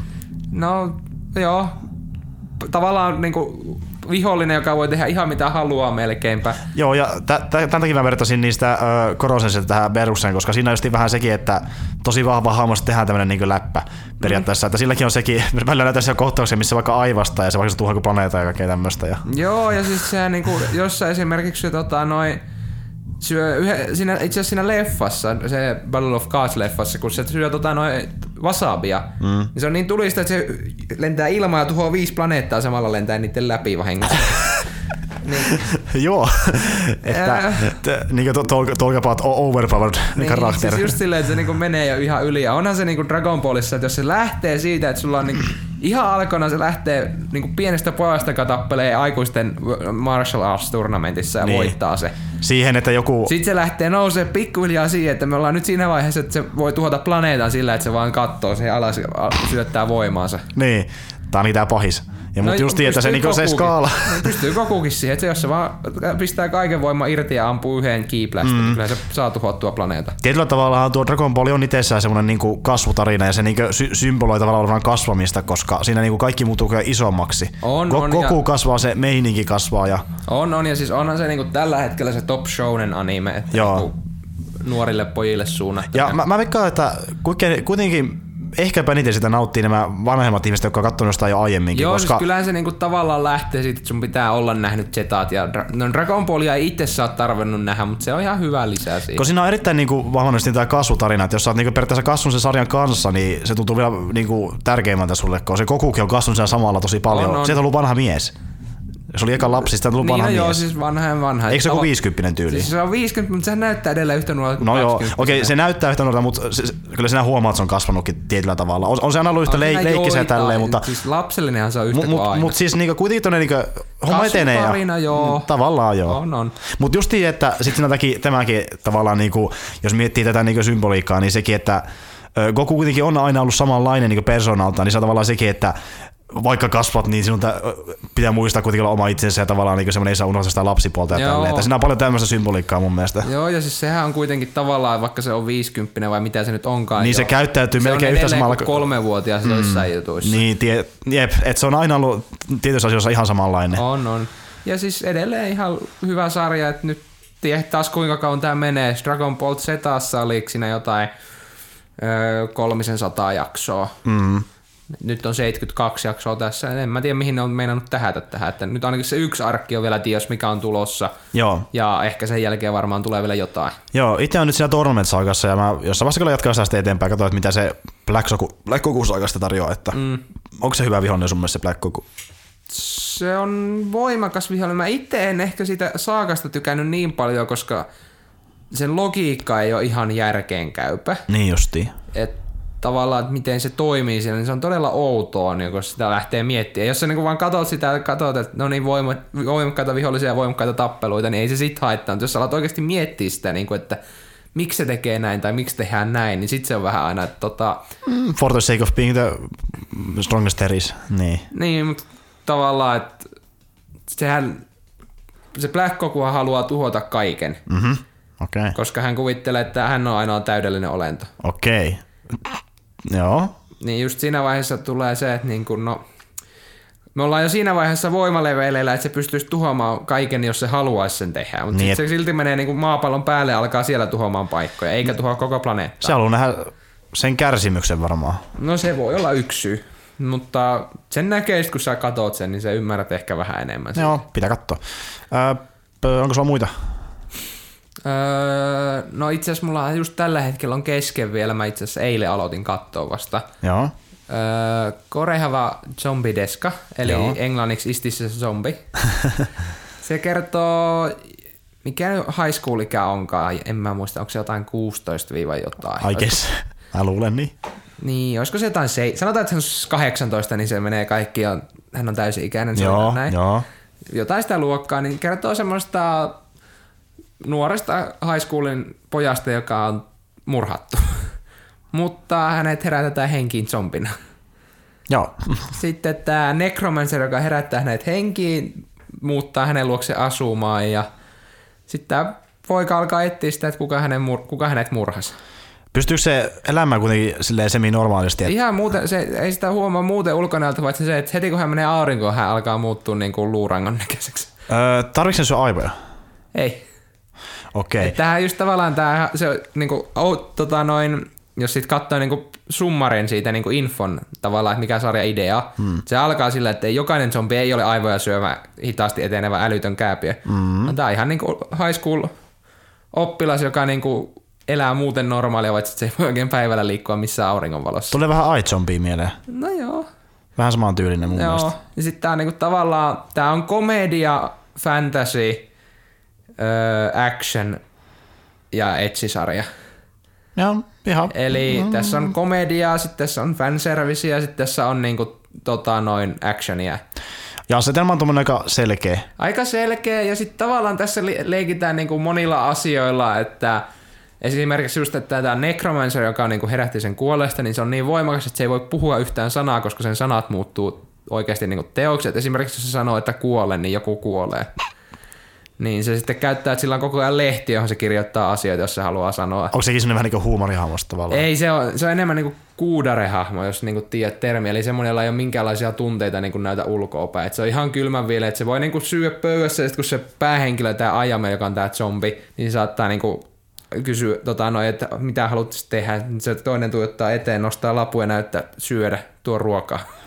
Mutta jos sä sanoit, että jos vaikka sanoit, että kuole, niin voiko sanoa kuole, se ei voi siis sanoa kuole, siis se olikin vihainen tai muuta. Se, ens, ensimmäisen kerran, missä se tavallaan puhuu, mutta sitä ei, ikinä, sitä, sitä ei näytetä, että kun se puhuu, se vaan näytetään se sana, minkä se lausuu, niin se sanoo sen vastustajalle, että kuole, niin se kuolee siihen paikalle. Okei, se ei ole, se ei ole niinku mistään vihasta johtava, se Ei, kun se on ihan tarkoituksen se on kylmä ja niinku tekee se, että se niinku pyrkii itse asiassa, se pyrkii olemaan puhumatta sen takia, että se ei oikeasti tappaisi ketään. Ja se on niinku tunteeton. Tun, no siis tämä Kuudarehan niinku tavallaan hahmo, joka on ulkoisesti näyttää, että sillä ei ole tunteja, mutta sillä ne on sisäisesti. Niin justi, joo joo. Okay. Se pyrkii siihen, että se ei voi, tää just se, että se on niin voimakas taikuus, että jos se niinku alkaa olla iloinen tai jotain, niin se ei tiedä, pystyykö se hallitsemaan sitä taikuutta, niin sen takia se pysyy koko ajan niinku tunteettomana ulkoisesti. Mm, kuulostaa ihan hyvältä niinku asetelmat. Se on ihan vielä niinku hyvä asetelma. Sitten se komedia iskee siinä, että se niinku tavallaan tämä päähenkilö, että se eka muutettiin zombiksi. Joo.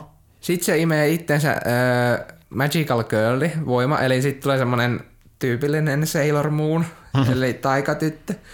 Tämä menee jo niinku siinä, niinku, että hän tota, noin, tapaa tämmöisen varsin oikean niin kuin Magical Girlin Joo. jossain tappelussa, Joo. ja tuhoaa tämmöisen hirviön, niin se imee siltä vahingossa sen voimat, jolloin siitä tulee se Magical Girl. Eli aina kun hän ottaa aseen, tämän taikatytön aseen, hmm. moottorisahan, hänestä muuttuu mekkoa pitävä Magical Girl. Ok, ei se on niin supersankari? Se on supersankari, mutta se on hyvin häiritsevällä tavalla supersankari. Okei. okay. niin se niin kuin siinä on mielenkiintoinen yhtälö. Joo, mutta, aika jännällä.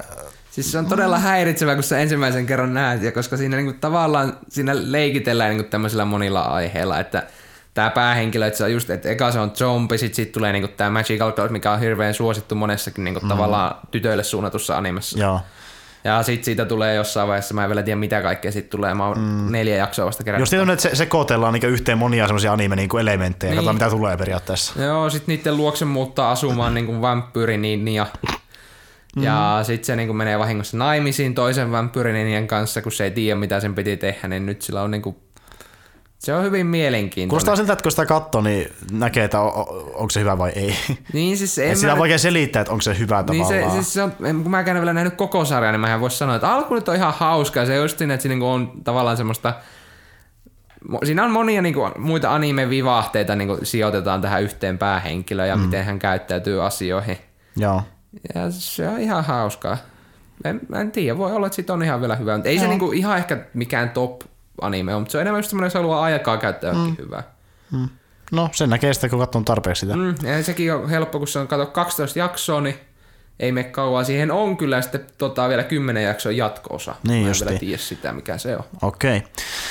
Joo, öö, sitten jotain, mitä itse olen kattonut. No kaksi leffaa tässä olen kattonut, eli öö, mä kävin tuolla Kokkolassa Iskällä, me katsottiin siellä tuo Pan-leffa, kun se oli se hommannut 3 d eli se on niinku periaatteessa prequeli Peter Panille. Okei, okay. Eli se- eli se se on tullut? Se tuli, oliko se kolme vuotta, ei kun neljä vuotta sitten, Okei. Okay. neljä vai kolme vuotta sitten, niin ei kun tuliko se 2015?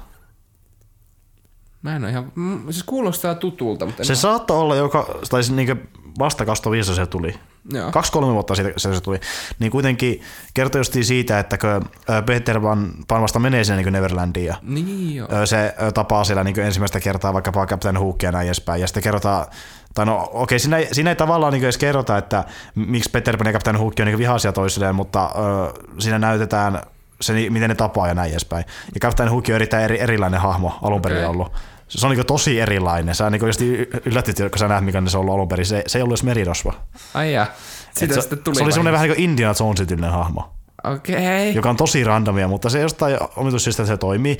Ja se leffa on semmoinen, että no se on aika perus seikkailuleffa, just joillekin, oliko se mikä ikäraja 12 sinä, että ei, ei mitään niinku ka- kamalan synkkää loppujen lopuksi tapahdu, mutta semmoinen ki- kivan näköinen, öö, ulkonäöltään tosi paljon vaikkapa Alice in Borderlandin näköinen Okei. Okay.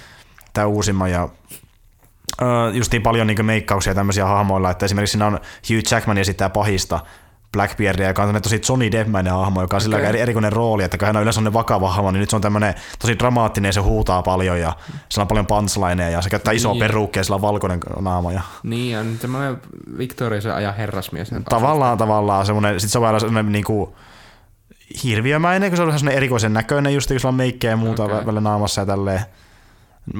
Niin, mutta se on tosi satumainen ja just se on uskollinen sille alkuperäiselle sadulle ja okei, nuoret tykkää tästä ehkä vähän enemmän, mutta se on ihan hyvä seikkailuleffa. Joo. Ei mikään kovin synkkä, mutta ihan hyvä seikkailuleffa kuitenkin. joo.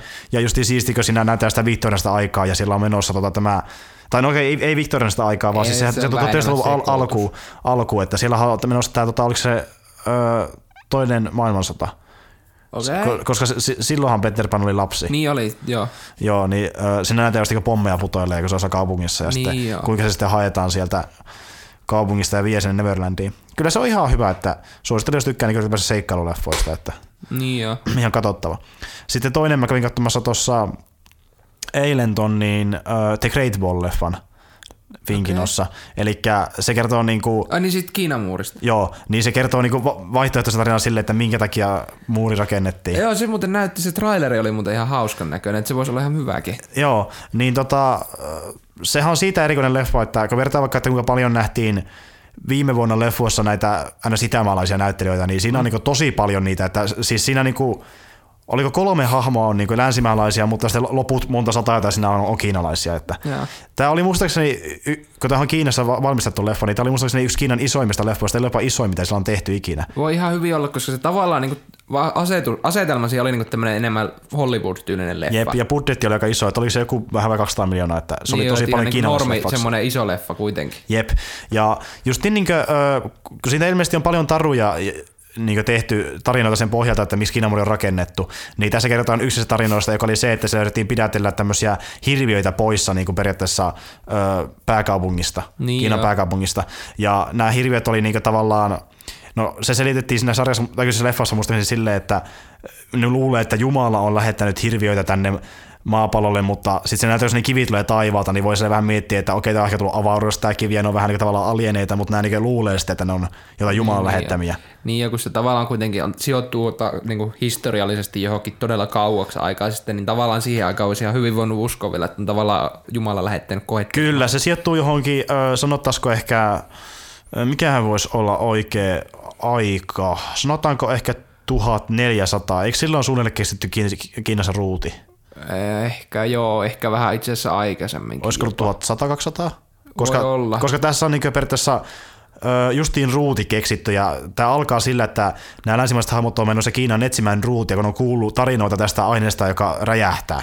Niin joo, kun, joo, kun länsimaalaista ei ollut keksinyt vielä. Ei, niitä sijoittuu siihen aikaan, niin olisiko se joku tuhat jotain, sata, 200, koska Mä ei, se oli kuitenkin tuhatluvun jälkeen, eikö ollut? On se ehkä jossain tuhatluvun, mä veikkaan, että se on enemmän lähempänä tuhatta kuin 1500, koska se kuitenkin mun mielestä, että länsimaissakin ruutia on jo niin kuin esimerkiksi Kolumbuksen aikaa. Joka, mä, mä en yhtään muista, milloin se tarkalleen oli. 1900, jotain semmoista. Niin Jotain se 1900, ei. Tuha, siis 1000 tai 900.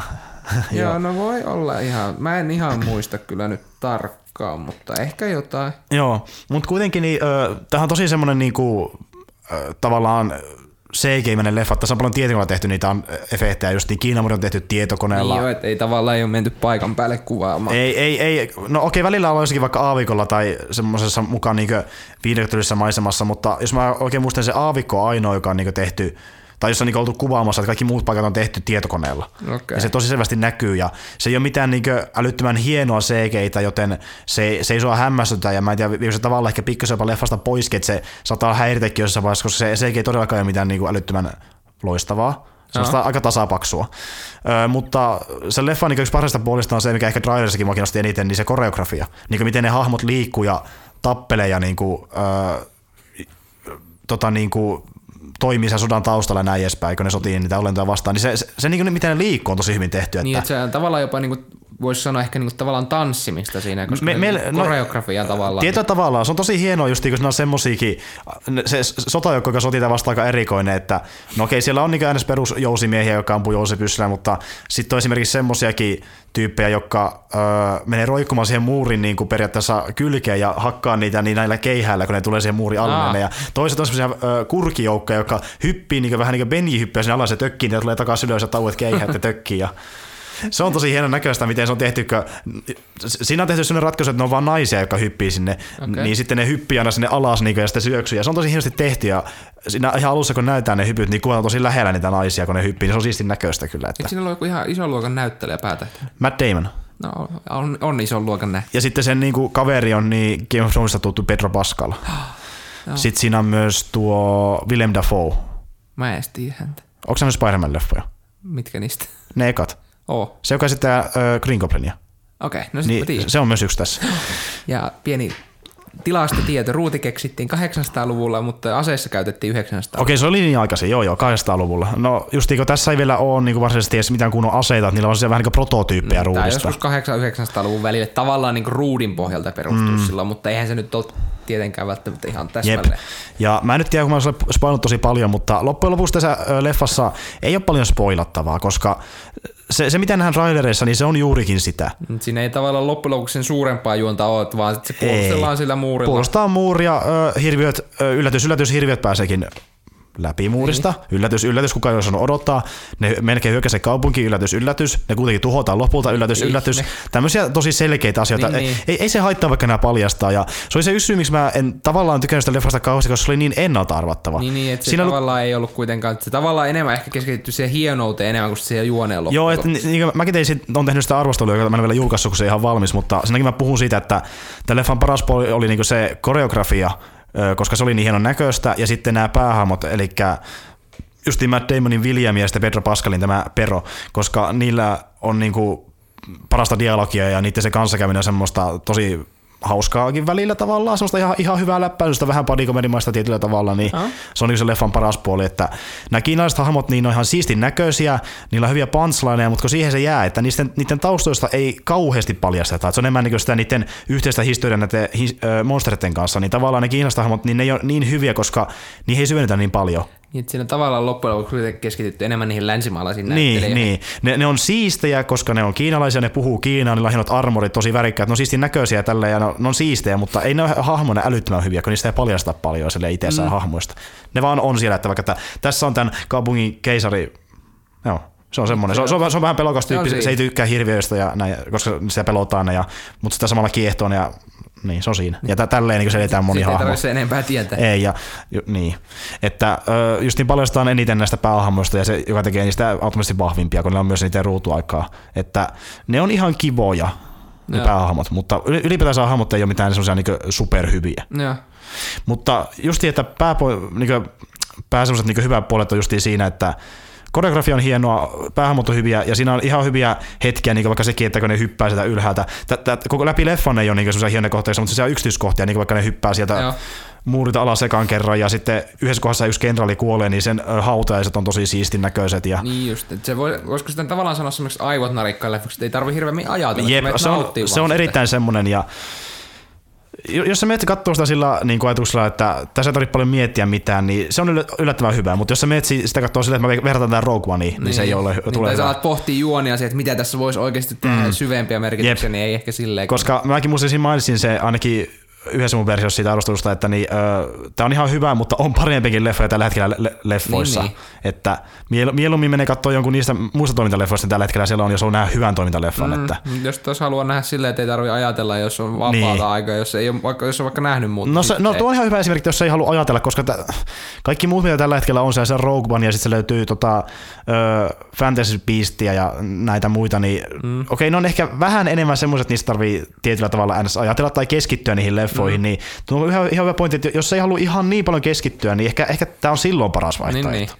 Mutta silti tämä on välttävä. Niin, niin ei, ei tämä ole mikään huippu. On hienompiakin ö, leffoja, missä on itämaalaisia tappelemassa. Joo.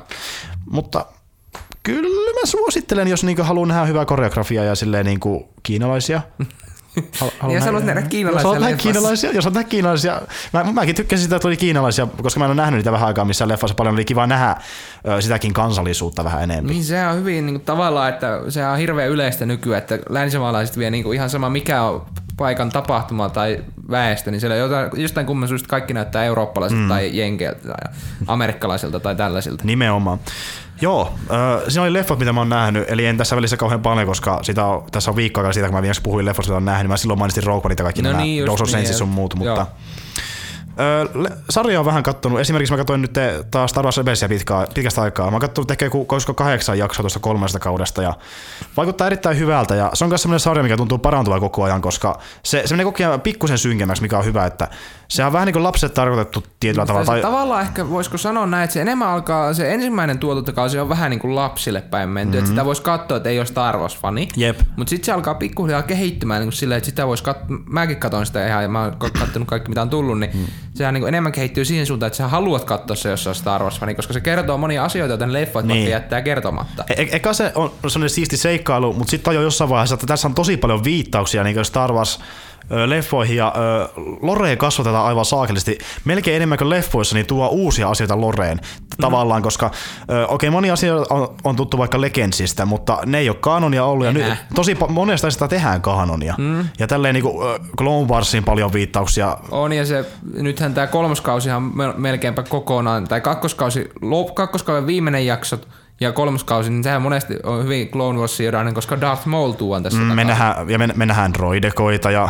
Joo, niin ja droideja tulee siihen. Ja Obi-Wan Kenobi tulee jossain vaiheessa käymään Kyllä, siellä. ja se, näemme viimeinkin uudelleen matsin Obi-Wanin ja Darth Maulin välillä. Kyllä, ja ilmeisesti tämä Obi-Wan Kenobi on mallinnettu öö, sen kuka sitä esitti alkuperäisessä Se Ale Ale Kinesin, niin sen mukaan mallinnettu, eikä Evan McGregor, joka esitti prequelissä. Joo. Koska hän on sen verran vahva, että nähtiin, että hän pitää enemmän näyttää Ale Kinesiltä, joka joo, näytteli joo, häntä siis oli jo, että se oli jo niin kuin tavallaan se pieni pätkä, mikä nähdään mid-season trailerissa, se on jo niinku harmaantunut, että se on jo vanhempi. Jep, mutta siinä äh, muistaakseni sitä, äh, se oli mallinnettu niinku sen tota, tämän Clone Wars-version mukaan, koska se viesti oli lähetty Clone Warsin aikoihin suurin piirtein, mikä se näytettiin, että, mutta nyt se on niin vanha, että... Joo, siis sehän käy ihan järkeen silleen. Käy järkeen. Tässä on mennyt aika paljon aikaa kuitenkin jo. Oh. Paljonko siitä onkaan nyt aikaeroa verrattuna Clone Warsiin? Öö, Clone Warsin, tota, meillä Clone Warsit loppuu ennen episodi kolmea ja meillä on kolmosen jälkeen, tää onko tää jotain kymmenen vuotta? Sanot, mä en nyt ihan muista, nyt mä valehtelen jonkin verran, mutta sanotaan, että 20 vuotta. Joo, että Obi-Wan on kauan ollut siellä aavikolla. Mm. Paitsi, että se menee kolmosessa aavikolla, että siitä ehkä joku kymmenen, reilu kymmenen vuotta. Mutta he, hei, mutta tääkin, missä se on? Kun me, me, me, mistähän ne löytää sen? Missä se niinku majailee? Tää on tosi... Öö, sä oot Iron Squadron jaksossa. Onko ne jo siinä, tota, ei, ne ei, sä et ole vielä nähnyt sitä jaksoa. Mä nyt saa kerrota. Ei se haittaa, jos sä mä, missä se on? Ha, kerro vaan. Ne yhdessä jaksossa kertoo, tota, noin, mietti, yrittää sitä, missä, sä on nähnyt se eka jakso, missä ne yhdistää ne holokronit jo. Joo. Ne siinä yrittää etsiä sitä jotain asiaa, millä Esra haluaa, että millä kukistaa. Sith ja Maul haluaa löytää jonkun. Mä veikkaan sen veljeen, mutta mä en ole varma. Mm-hmm. Mutta kuitenkin niin ne kokeilee sitä tavallaan uudestaan, no. vähän eri metodilla. Siinä ne saa sen vision, että planeetalla on kaksi aurinkoa. Ai jaa, niin justi, Tatuin. Niin, niin, mä ainakin ymmärtäisin siitä Tatuini. Mutta justi, joo, mut, okei, no sillähän se olikin silloin niin. New Yorkissa, mutta mä haluan tietää, että ta- tarkalleen missä se on majaillut, missä se on ollut. Onko se ollut jossakin luolassa vai missä se on No, ollut? Se on ollut siinä sen talossa on varmaan. Niin sillä on oma talo. Niin on sarjakuvissa sillä on oma talokin. On niin, aina se episodi neljässäkin se talo, mihin lukee tulee. Mutta sekin kiinnostaa tosi paljon, että tulispa siitä, kun se, mä, moni on puhunut siitä, että olisi hyvä saada joku Obi-Wan leffa, ja muakin kiinnostaa sen takia, että näkisin sitä, jos on tehnyt siinä välillä, jos se on tehnyt jotain kiinnostavaa tai jotain. No joo, ja siis sinänsä, mä, okei, semmoisen kuvan mä oon saanut, se esimerkiksi käynyt paljon keskustelua Kuikonin kanssa, koska Kuikonhan oppii kolmosessa, kerrotaan, tai se oppii jo Clone Warsissa sen Force Ghost tekniikka. Joo. Niin mä veikkaan, että se on semmoista tehnyt ja opetellut sen tekniikkaa itse. Joo. Mutta tavallaan jos mietitään, että Mä en muista nyt tarkkaan, paljon luke on siinä episodi neljässä, mutta sanotaan, että se on vaikka 20, se on vähän alle mun mielestä, tai vähän yli, en muista tarkkaan. Niin sanot, obi on ollut silloin 20 vuotta Tatooinilla. Mm. 20 vuotta, että sä niinku tavallaan vietät siellä omassa mökissä aikaa, niin mm. kuitenkin jo Jedillekin aika pitkä aika mietiskelle. On, ja tota, kuinka pitkä aika muuten sarjakuvissa on käyty sitä sen öö, tatuilla oloaikaa? Et ku, ku, kuinka, niinku, Ai niin kuinka monta vuotta se on ollut sarjakuvissa? Minä muista, kun nämä, u- u- en mä tiedä niistä uusimmista sarjakuvista, mutta ei niissä vanhoissa sitä käy juuri ollenkaan. Kun mä sitten mietin, että kun, jos näissä uusissa on käyty jo se koko aikatyyli läpi, niin eihän silloin tehdä leffaa, kun meillä on se sarjakuvissa. Että, Niin, mä, kun ne uudet sarjakuvat on vähän, kun mä en niistä tykkää kaikista, mutta onhan siis tavallaan yksi sarjakuva, mikä on tehty siis ennen kuin Disney osti, mm. niin siinähän on silleen, että esimerkiksi Luke ja, mä en muista onko se nyt tota, noin Bix, mutta jonkun kanssa ne leikkii Tatooinilla ja ne aiheuttaa pienen kalliovyörmän ja toinen jää sinne alle ja ne, no, Obi-Wan tulee paikalle ja se pelastaa ne.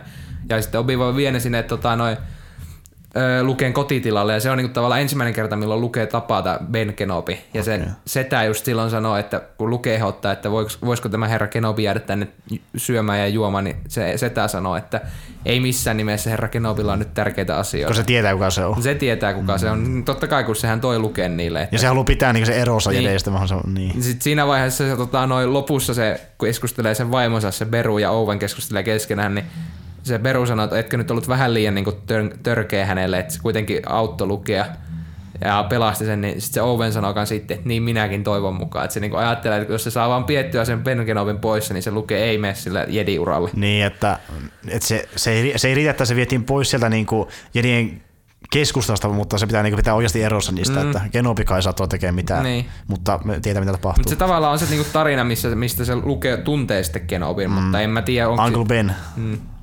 Vai kun, miksi sitä sanoikaan siinä? Ben Kenobi. Eikö se sano sitä siinä alussa, sanoiko se sitä joku Ben, mikä? Ei se Uncle mun mielestä Ja, ole. se Mun sanoo, se, se sanoo old- samaan Ben. Niin, tai Okei. Old Man Ben Kenobi. Niin, tai- oh, joku tommonen se oli, Old Man Niin. Ben tai joku tommonen. Joo, mä mietinkin, että se oli joku liite vielä. Mm. Uncle Ben. Uncle Ben. ei, kuitenkaan, ei ehkä kuitenkaan Spider-Manin viiti viitata liikaa. Mutta joo, sitä on kattonut ja sitten yksi, minkä mä tuossa hommasin, oliko se kuukausi sitten mä ostin, niin kun Steamissa on myynnissä jotain sarjoja, Joo. niin yksi oli semmoinen, mikä on viime jossakin ollut aiemmin, semmoinen kuin Conman. Mä ostin siihen nyt ensimmäisen kauden, eli ö, siinä on niin pääosassa Alan Tudyk, joka niin esimerkiksi hän näyttelee Kookas SOta Rogue Oneissa. Ah, Niin hän on tosi, niinku, se on to, tosi tunnettu näyttelijä, se on paljon kaikissa huumorirooleissa, esimerkiksi Firefly-sarjan tiekkä. Joo. Se oli siinä mukana siinä Skifi-sarjassa aikoinaan. Ja oon kuullut. sitten se oli myös Nathan Fillioni mukana ja hän on myös mukana tässä sarjassa. Niin, ö, tää tavallaan niinku kertoo, si, Alan Tyrkki esittää fiktiivistä hahmoa, joka käy fanitapaamisissa. Tää niinku, ö, hän on ollut, ollut sarjassa, sarjassa nimeltä, oliko se Si- Signum, eikö Spectrumi, joka on vähän niin kuin tavallaan tämän sarjan Firefly. Okei. Ja hän, hän niin kuin, tämä sarja perustuu hänen omiin kokemuksissa fanitapahtumissa, kun hän on mennyt sinne ja sen kautta kun hän on ollut Fireflyssa. Okei. Niin tavallaan hän esittää omaa elämäänsä sitä kautta, että hän on, on Spectrumin, eli tämän hänen sarjansa Niin, niin, niin. Firefly-näyttelijä. Ja hänellä on eri nimiä. Okei. Mutta tässä sarjassa on kuitenkin myös oikeita hahmoja. Esimerkiksi siinä vierailee tosi paljon julkisia. Esimerkiksi Lord of the Ringsissa niin, öö, Samwise ja sitten näyttelijä tämä Astin on mukana, siinä tulee vierailemaan yhdessä vaiheessa. Ja sitten paljon tämmöistä vanhoista skifi-jutuista tuttuja tyyppejä. Sitten Felicia Day, tiedätkö tämän tyyppi? en, mu- tai Se mä ehkä tiedän, mutta en muista nimeä. Sellainen punatukkainen nainen, joka on niinkö, tavallaan öö, tämmöinen eräänlainen nörttien niin kuin semmoinen keulahahmo tavallaan netissä, että hän on tehnyt paljon niin semmoisia ns-omanlaisia nörttisarjoja ja, niin kuin, Okei. ja sitä kulttuuria niin kuin, vie eteenpäin tälleen, niin hän, hän vieraili sen sarjassa ja tämmöisiä niin kuin, Mm, Vaikuttajia. niin, keikki-tyyppejä niin vierailee siinä ja ö, samalla niin hän on niin kuvitteellissa fanitapahtumassa, joka kestää tietyn aikaa ja muistaakseni ekassa kaudessa käydään niin se yksi fanitapahtuma kokonaan läpi, että se yöpyy siellä ja sitten aina Okei. uusi päivä ja kakkoskaudessa on vissiin sama homma, mutta mä olin katsonut vasta ykköskautta johonkin puoleen väliin. Ja se on erittäin hauska, siinä on tosi hyvää läppää, semmoisia niin vi- viittauksia populaarikulttuuria, niin semmoisia huomautuksia sille huumorin kannalta. Niin kuin. Että välillä, välillä aika stereotyyppistäkin meininkiä, mutta se on hyvällä maulla tehty, niin se on tosi hauska sarja. Ja jakso kestää vain 10 minuuttia, ne on tosi nopeita. Okay, se on aika lyhyt. Jakso joku, olisikohan joku 15, eli sulla menee niin semmoinen, 50 minuuttia, kolme tuntia ja puoli. niin katsoo yksi kausi sanoisin suunnilleen, ja sitten on kakkoskausikin tullut, ja varmaan homma senkin, kun katsoo ykköskarkasta, on tosi hyvä. Okei. Okay. Mä en muista, mitä se maksoi. Olisikohan se ollut vähän alle kympi vai kympi niin se yksi kausi, ja sitten voi ostaa vaikka jakso kerrallaankin, jos haluaa Steamista. Niin joo. Ne katsotaan se Steamin omassa playerissa, ja niitä on Vimeossakin ollut, mutta jos mä oikein muistan, niitä ei enää nouse, ne on poistettu sieltä, mutta ne löytyy esimerkiksi Steamista. No.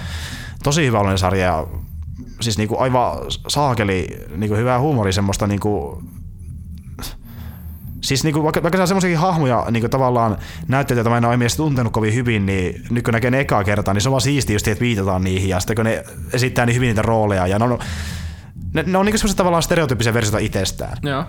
Että joku näyttelijä vaikka jos laitetaan ti- tiettyjä hom- hommia, missä on tunnettu, niin se on niinku korostaa niitä Niin, tavallaan niin se itsessään. ja- lyö yli niistä. Jep, ja justiin sekin, että sitten se niin Astin, joka sitten tota, niin, tota, Samwise, niin se puhuu vaan Lord of the melkein koko ajan. Ja sitten yhdessäkin kohdassa, kun niin, yksi fani, joka haluaa nimmarin tältä niin, ä, Alan Tydikin hahmolta, niin se näkee, kun se tulee se Asti että okei, mä haluankin tolta mieluummin nimmaria näin edespäin, koska se on ollut kuitenkin Samwise, ja se on ihan Niin, niin, niin, niin joo. tulee, tulee sellainen kunnon niin fangasmi siinä. Ja se on ihan siisti. Okei. Okay. No. Siisti sarja. Sitä on kattonut ja sit tota niin, mä oon myös ka- kattonut, nyt kun mulla on tuo HBO toista jo tilauksessa, niin Supergirlia lisää.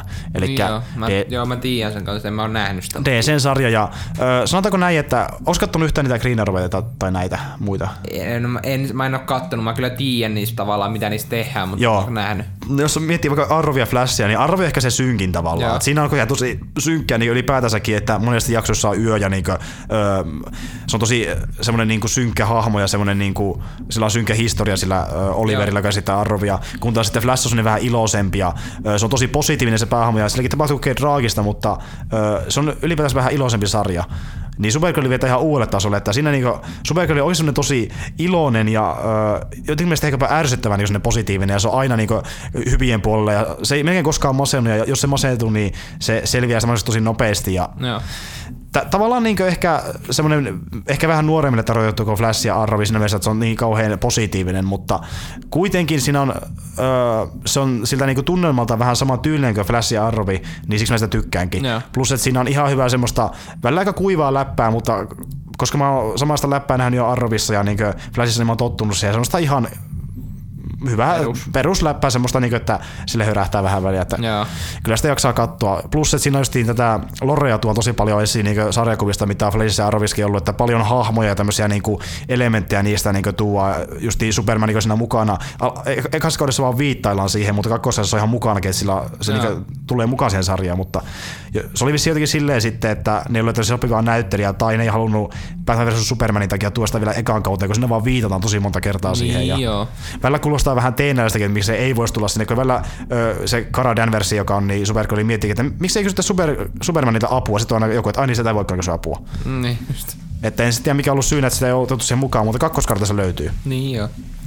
Se on ihan, kuulostaa ihan hyvältä. Joo, siis sarjakuvasarjaksi niin erittäin hyvää, niin, että jos tykkää Flashista ja Arrowista, niin tykkää tästä varmasti ainakin Joo. tosi paljon. Niin, ja jos ylipäätään tykkää DC-sarjoista, niin sitten varmaan tää kannattaa. Nimenomaan DC-sarjoista. Esimerkiksi Gothamistakin myös. Ja tota, mitäs muuta mä oon kattonut? Öö, mä en ole kattonut kauheasti muita sarjoja. No sen verran voin sanoa, että mä katsoin YouTubesta pari niin, ö, Star Wars fanileffaa. Okei. Okay. Että yksi oli semmoinen kuin The Last Padawan ja toinen oli Revan. Se on päälle tunnin pituinen leffa, joka on fanileffaksi tosi pitkä. Elikkä... Elikkä- Oliko se ihan Dark Revanista? Joo, se kertoo siitä, kuinka, mä en tiedä kuinka paljon tämä perustuu oikeaan niin kuin, tai siis niin lähdemateriaali ylipäätään, Joo. mutta se kertoo siitä, kun siitä oli tullut hyvis. Se oli ollut pahis ja tuli Joo, hyvis. ja se sit se, perustuu ihan täysin siihen peliin, mikä siitä on tehty. niin justi, okei. Ja se eli justiin Korussantissa ja sitten sinne tuli joku uusi äh, Darth Scourge tai joku tämmönen ja sitten se tappeli sitä vastaan yhdessä vaiheessa ja sitten se oli, ne kävi tota Man- Mandalorian luona ja sitten ne hyökkäsi sen kimppuun ja tämmöistä. Joo, siis se perustuu ihan täysin siihen tavallaan, mikä on ollut jo. Joo. Et Tota, noin, Revan ja Malak, jotka on niinku tavallaan ne kaksi he- päähenkilöä siitä, niin ne oli tota, noin Mandalorian sotien aikaan Jedien puolella. Joo, siinä puhutaan paljon Joo, Mandalorian. ja ne tappeli niitä vastaan ja ne voitti, mutta siinä vaiheessa niinku Revan jossain vaiheessa niinku haksahti siihen, että ne, ei vo, tai ne on väärällä puolella. Joo. Sitten niistä tulee pahoja. Pelissä, eli Star Wars Knights of Old Republic, mm. se peli joskus 90-luvulla ehkä tullut, joka on ihan oikeasti todella hyvä toi Star Wars RPG. Joo. Niin siinä pelissä sä pelaat Revanin hahmolla, josta on tehtykin jedi ja pyyhitti muisti. Niin justi, joo. Se jossain vaiheessa tajuaa itse, että he, tai löytää sen, että se onkin oikeasti ollut Darth Revan. Tässä on just sama, että sitä muisti pyyhitty ja se ei muista mitään, mutta sitten alkaa palata se muisti ja se loppu oli vähän hämärä, että jos mä oikein ymmärsin, niin sitä, sitä tuli, ei kun hetkinen, ei kun si- sitä ei tullut, joo ei sitä tullut pahis, se pysyy hyviksinä, mutta että se loppui siihen, että se näytettiin joku pahis, jota ne lähti niinku metsästämään ja ne ei saanut sitä koskaan kiinni, se näytettiin vaan se pahisen niinku naama periaatteessa se loppui se leffa siihen. Okei. Okay. Oliko sillä tota, noin semmoinen valkoinen maski, jossa oli tyhjät silmäkuopat? Öö, ei. Okay. Tai, siis siinä, siinä, oli yksi semmoinen tyyppi, mutta siinä lopussa, kun se tyyppi oli huppu päässä ja valkoiset silmät muistaakseni, tai joku, joku hohtavat silmät sillä oli sillä okay. hupun alla. Joo, se oli no. niin periaatteessa joku Emberori siinä. Okei. Okay. No se voi olla vähän sitten tavallaan, kun siitähän on tehty kaksi peliä, Star Wars Knights of the Old Republic ja Star Wars Knights of the Old Republic 2. Joo. Niin tavallaan se ykkönen loppuu siihen, että ne tuhoaa taas kerran tämmöisen ison avaruusaseman. Ei ole Death Star, se on Star Force on sen nimi, Forge. Niin se, tota, no, se on laite, joka pystyy tekemään niinku armeijoita, että se tekee niinku tavallaan droidiarmeijoita. Okei. Okay. Ja ne tuhoaa sen ja sitten se lähteekin taas galaksien niinku tuntemattomille reunoille estämään niinku uudestaan siihen tulo. Okei, okay. selvä. Se loppuu siihen. Ja sitten tavallaan se toinen leffa, toinen peli jatkaa vähän niinku siitä, mutta sitten se on niinku tavallaan sen jälkeen ja sä et ole enää revaa, vaan sä pelaat jediä, joka on karkotettu jedien sää. Niin justi, okei, okay. siinä on vähän muitakin sitten hahmoja. Mm. Joo, niin sen kato ja sit tota, äh, mikä se toi, niin se The Last Padawan, eli se, siis, siitä ei kertoisi mihin aikaan se sijoittuu, että siinä on ihan uusia hahmoja. Että Okei, okay, että se niinku tavallaan ihan kokonaan uusi pois. Muistaakseni pää, siinä ei muistaakseni edes kerrota yhdenkään hahmon nimeä. Siinä on pari semmoista vähän niinku tavallaan scoundrelia, joiden nimet taidetaan sanoa, mutta en mä muista niitä edes, mitkä ne oli. Mutta semmonen, että ö, jedit on tuhoutunut, ilmeisesti niitä ei ole ollenkaan jäljellä, että on vaan tämä yksi padavani, jonka mestari on kuollut ja hän on niinku padavani. Joo.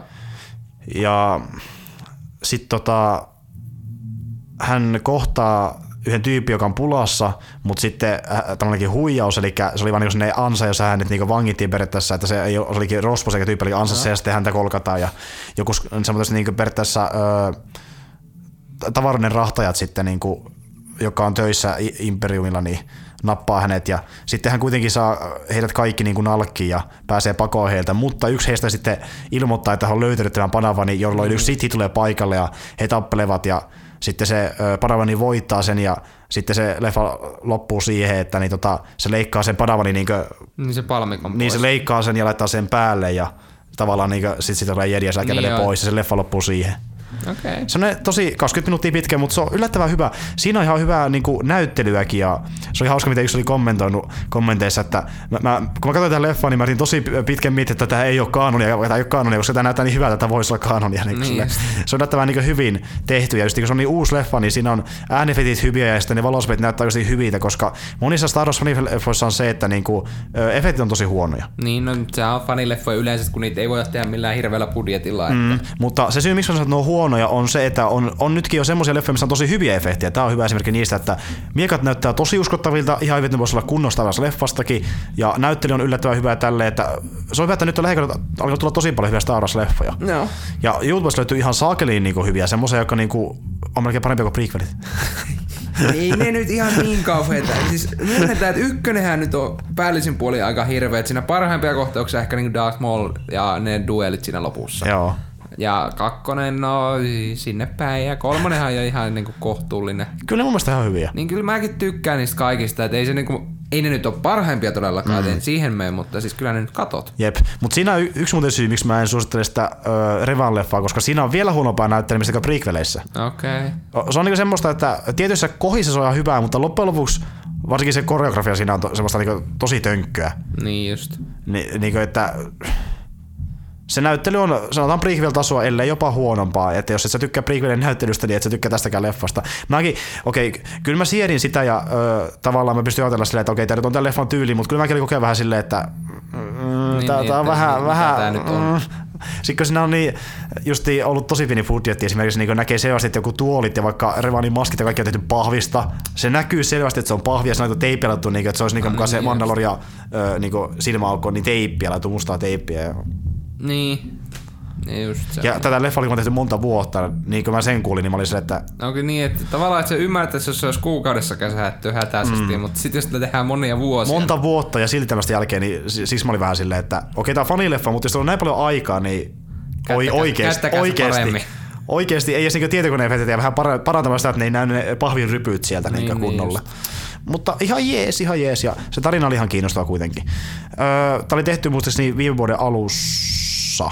Ja jos mä oikein muistan, niin viime vuoden olisiko ollut puolivälin jälkeen, niin annettiin periaatteessa öö, fanien käyttöön näitä jotain virallisia ääniefektejä vähän enemmän kuin normaalisti, kun ilmeisesti ne saa jostain niin ILMltä tai vastaavalta eikö, onko se nyt Star Wars Rantsi, vai mistä niitä pyytääkään, niitä ääniefektejä, niin ne saa vissiin ihan pyytää niitä virallisiakin, jos ne haluaa Lukas niin Onko se sitten Skywalker Sound? Niin, jos Skywalker Sound, niin vissiin sieltä ne saa pyytää oikein jotain niin ääniä. Jos mä oikein ymmärsin, että on tullut nyt niin tavallaan lisää jakoon tai vastaavaa, niin saa okay. käyttää niin enemmän ääniefektejä sun muita niin tämmöisiä tavallaan virallisia juttuja, niin siksi se näyttää niin paremmin tänne leffat niin ja kuulostaa. Että varsinkin näitä viimeisimpiä katsia on tosi hyviä. Mä en yritä miettiä, josko hyviä niin suosituksia. Niitä on niin paljon, mutta nyt ei tule mieleen mitään erityistä nimeltä. No, vähän sitten tuli Han Solo-leffa ainakin. Niin, joku fani. Jamie Kostalta, joka niin yritti itse asiassa niin, öö, tota, niin, niin koe-esiintyäkin, että se pääsi tähän Solo leffaan niin viralliseen. viralliseen. Niin, mutta nyt kun se ei päässyt, niin se teki oman leffan. Tämmöisen, olisiko ollut parikymmentä minuuttisen vai vartin pituisen, joka niin esittää yhden Han Solon tehtävän. Okay. Randomin tehtävän. Joo. Mä en tiedä missä planeetalla se, olisikohan Tatuina, niin se kuljettaa jotain valosapelia sillekin tyypille, joka on pyytänyt sitä siltä. Ja sitten kun se antaa sen valosapeli sille, niin Jimmy pitäisi kun päästä vapaus, koska se on vanginnut se sama tyyppisen. Ja okay. sitten se käykin lopulta silleen, että tulee erimielisyyksiä ja ne alkaa tappelemaan ja ne pääsee kuitenkin karkuun. Mutta okay. se esittää erittäin hyvin Han Soloa, että se niinku, ainakin on tosi niinku semmoinen ehkä hiukan karikatyrimäinenkin hahmo tavallaan se, se versio, mutta just ne samat niinku eleet ja se niinku puhetyyli kaikki, se on niin Hansolomaista, että... Ei, kukaanhan ei nyt voi korvata Han Soloa ei, ei, eikä, Harrison Fordina. Joo, ja sekin on vaan sellainen niinku impressio, että ö, melkein parempi olisi, olisi se, että jos esittää Han Soloa, niin tekee se oman version. Niin, niin. Mä tavallaan toivonkin, että tämä Alden Errak, joka esittää seuraavaa Han Soloa, niin ei esitä liikaa sitä Harrison Fordin Han Soloa, vaan tekee omanlaisensa siitä, koska sit se tuntuu teenäiseltä, jos se yrittää olla liikaa samanlainen. No joo. Et tekee vaan suoraan oman versionsa, silleen vaan, että se on saman tyylinen semmoinen niinku veijarimainen ja semmoinen niinku vähän charmantti ehkä ja heit, mm. vähän, vähän, vähän semmoinen ehkä vähän äkkipikainen heittää vähän semmoista läppää, että miksi sä nyt mua haukut ja, ja mä, menen, joo, mä menen nopein avaruudessa 12 parsekkiin. Niin, joo joo, siis kyllä se pitää samankaltainen olla, että ei se voi tehdä ihan kokonaan uutta, että sit se menee jo niinku yli. Niin, yli. Niin. minä lähden leffateatterista Mutta saa, saa nähdä, kun se on niitä perus Hanslo virneitä, silloinhan niitä hyviä semmoisia, kun se tekee mm. aina välillä. joo, kyllä.